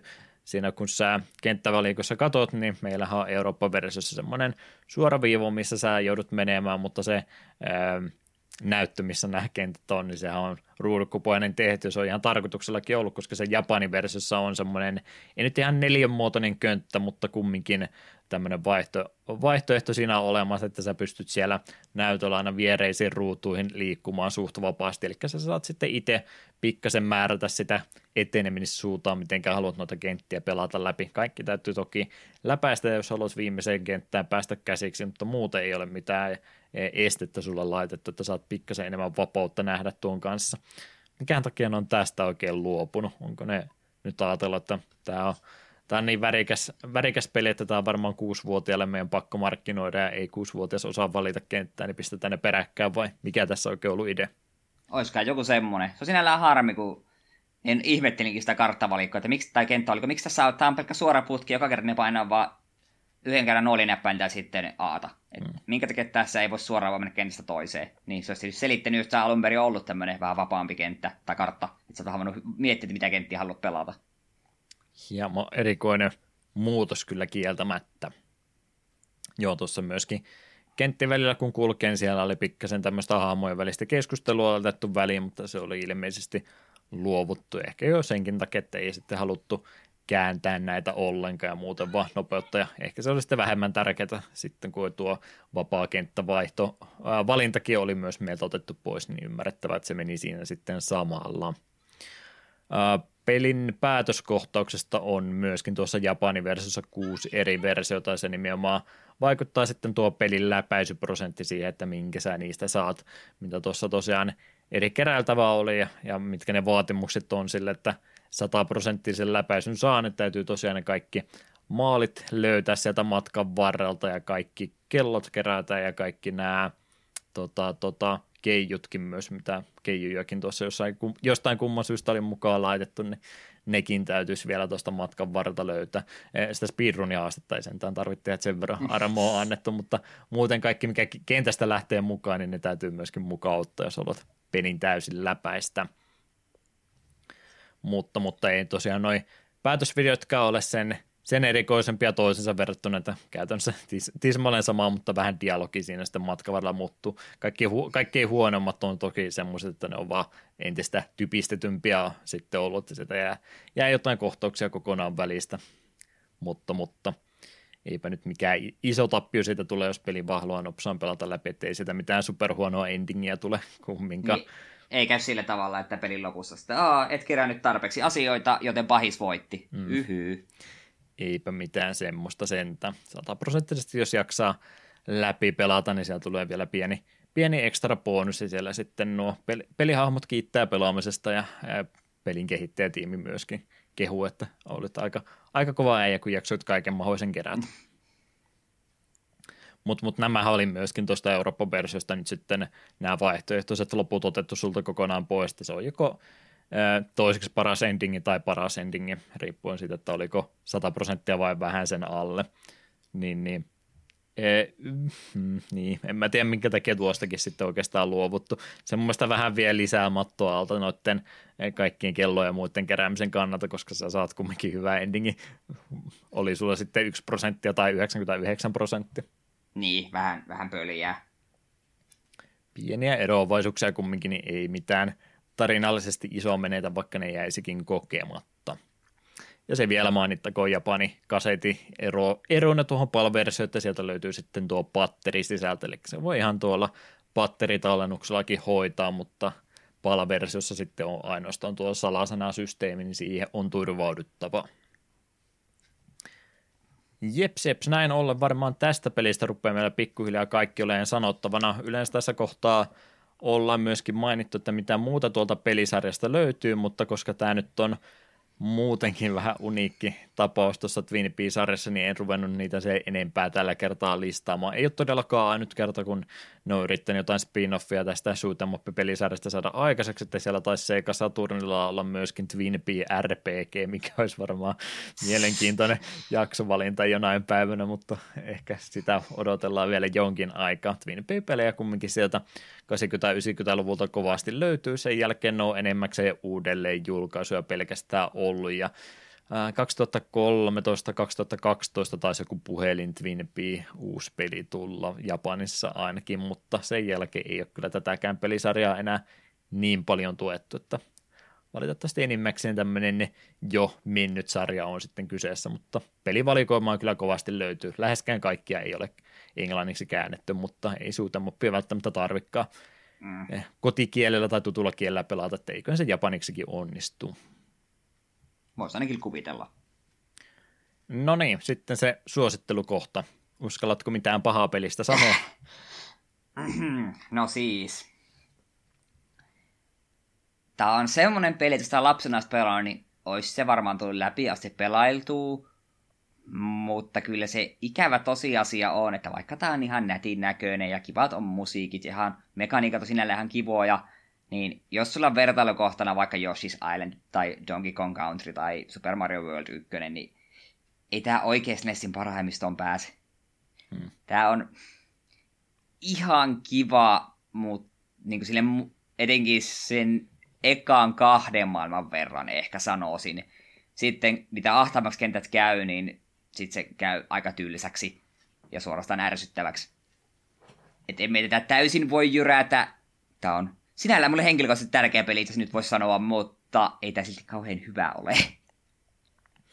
Paljon hyvää tässä kyllä kieltämättä on, mutta ne asiat, mitkä eniten itsellekin tasoippeluissa ratkaisee, niin ne on just niin sillä huonommalla osastolla, niin en sen takia uskalla sieltä ehkä osastosta ylöspäin arvosanaa valitettavasti nostaa, että kumminkin, joo, varmaan jos olisi muksuna tätä pelannut, olisin tykännyt kovastikin, tämä on kumminkin semmoinen, jos ei nyt lapsille, niin on nyt lapsillekin suunnattu peli, niin siinä mielessä tätä voisi ihan nuorenakin lähteä pelaamaan, että panokset aika matalalla, ei, ei tule game tai mitään muuta, niin todennäköisesti lapsikin tätä, vaan jaksaa yrittää, niin tulee myös loppuun asti pääsemään, niin täytyy siitä nyt pisteet tietyllä mielellä antaa, että on on tämmöinenkin vaihtoehto olemassa, että ei, ei pelkästään semmoista supervaikeaa tasohyppelyä, mitä siihen aika vielä enimmäkseen tuli, niin siinä mielessä eroa joukosta, mutta jälkeenpäin pelattuna, niin äh, ei nyt ihan, ihan täysin kolahtanut, mutta ei nyt ole liian negatiivinenkaan olla, että ihan jees tämä oli. Ei tämä hukkaa mennyt tämä valinta. Siihen on hyvä lopettaa. Hyvä näin.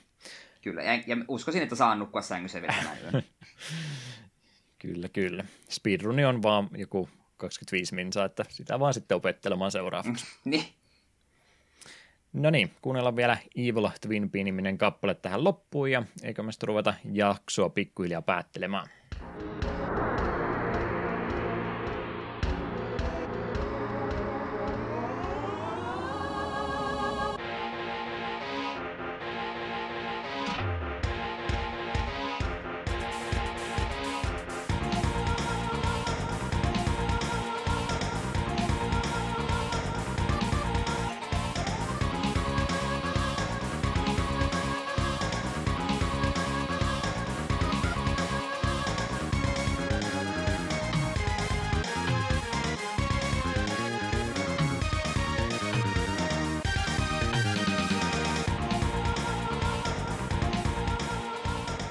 Yhteydenottokanavat meillä tähän loppuun vielä mainittakoon. takapölkky.wordpress.com, takapölkky.gmail.com ei ollut sähköpostia, tarkistin. Facebook, Twitteri ja Discordi meillä tuossa oli myöskin, ja taidan tehdä toista kertaa lähihistoriassa sen, että mä vaan hyppäsin suoraan yhteydenottokanavia, eikä me puhuttu edes tulevista jaksoista mitään, ei tuon toistamisen ihan hämillä, että mitäs täällä nyt tapahtuu. Mennään yksi askel taaksepäin. Mitkä on ne tulevat jaksot, mitä me ollaan suunniteltu? Joo, seuraava jakso 16.2. Metal Wolf Chaos. Aion aloittaa sen pelaamisen tänään. Se on Steamissa tuolla valmiiksi asennettuna. Odotan sitä mielenkiinnolla.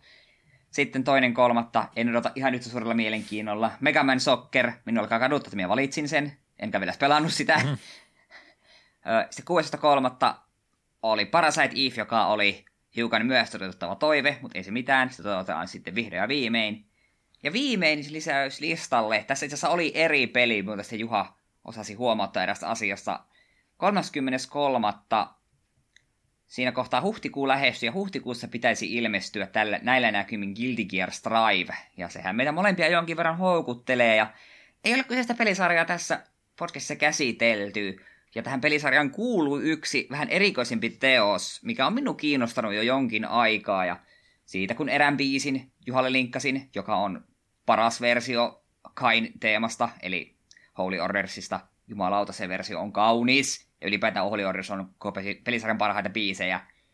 Niin sitten huomasin, että tämä kyseinen versio tosiaan peli löytyy Steamista. Ja mitäs ihmettä? Nimittäin Guilty Gear 2 Overture. Ja ei, kyseessä ei ole tappelupeli, uskokaa tai älkää. Odotan suurella mielenkiinnolla tuota pääsen pelaamaan.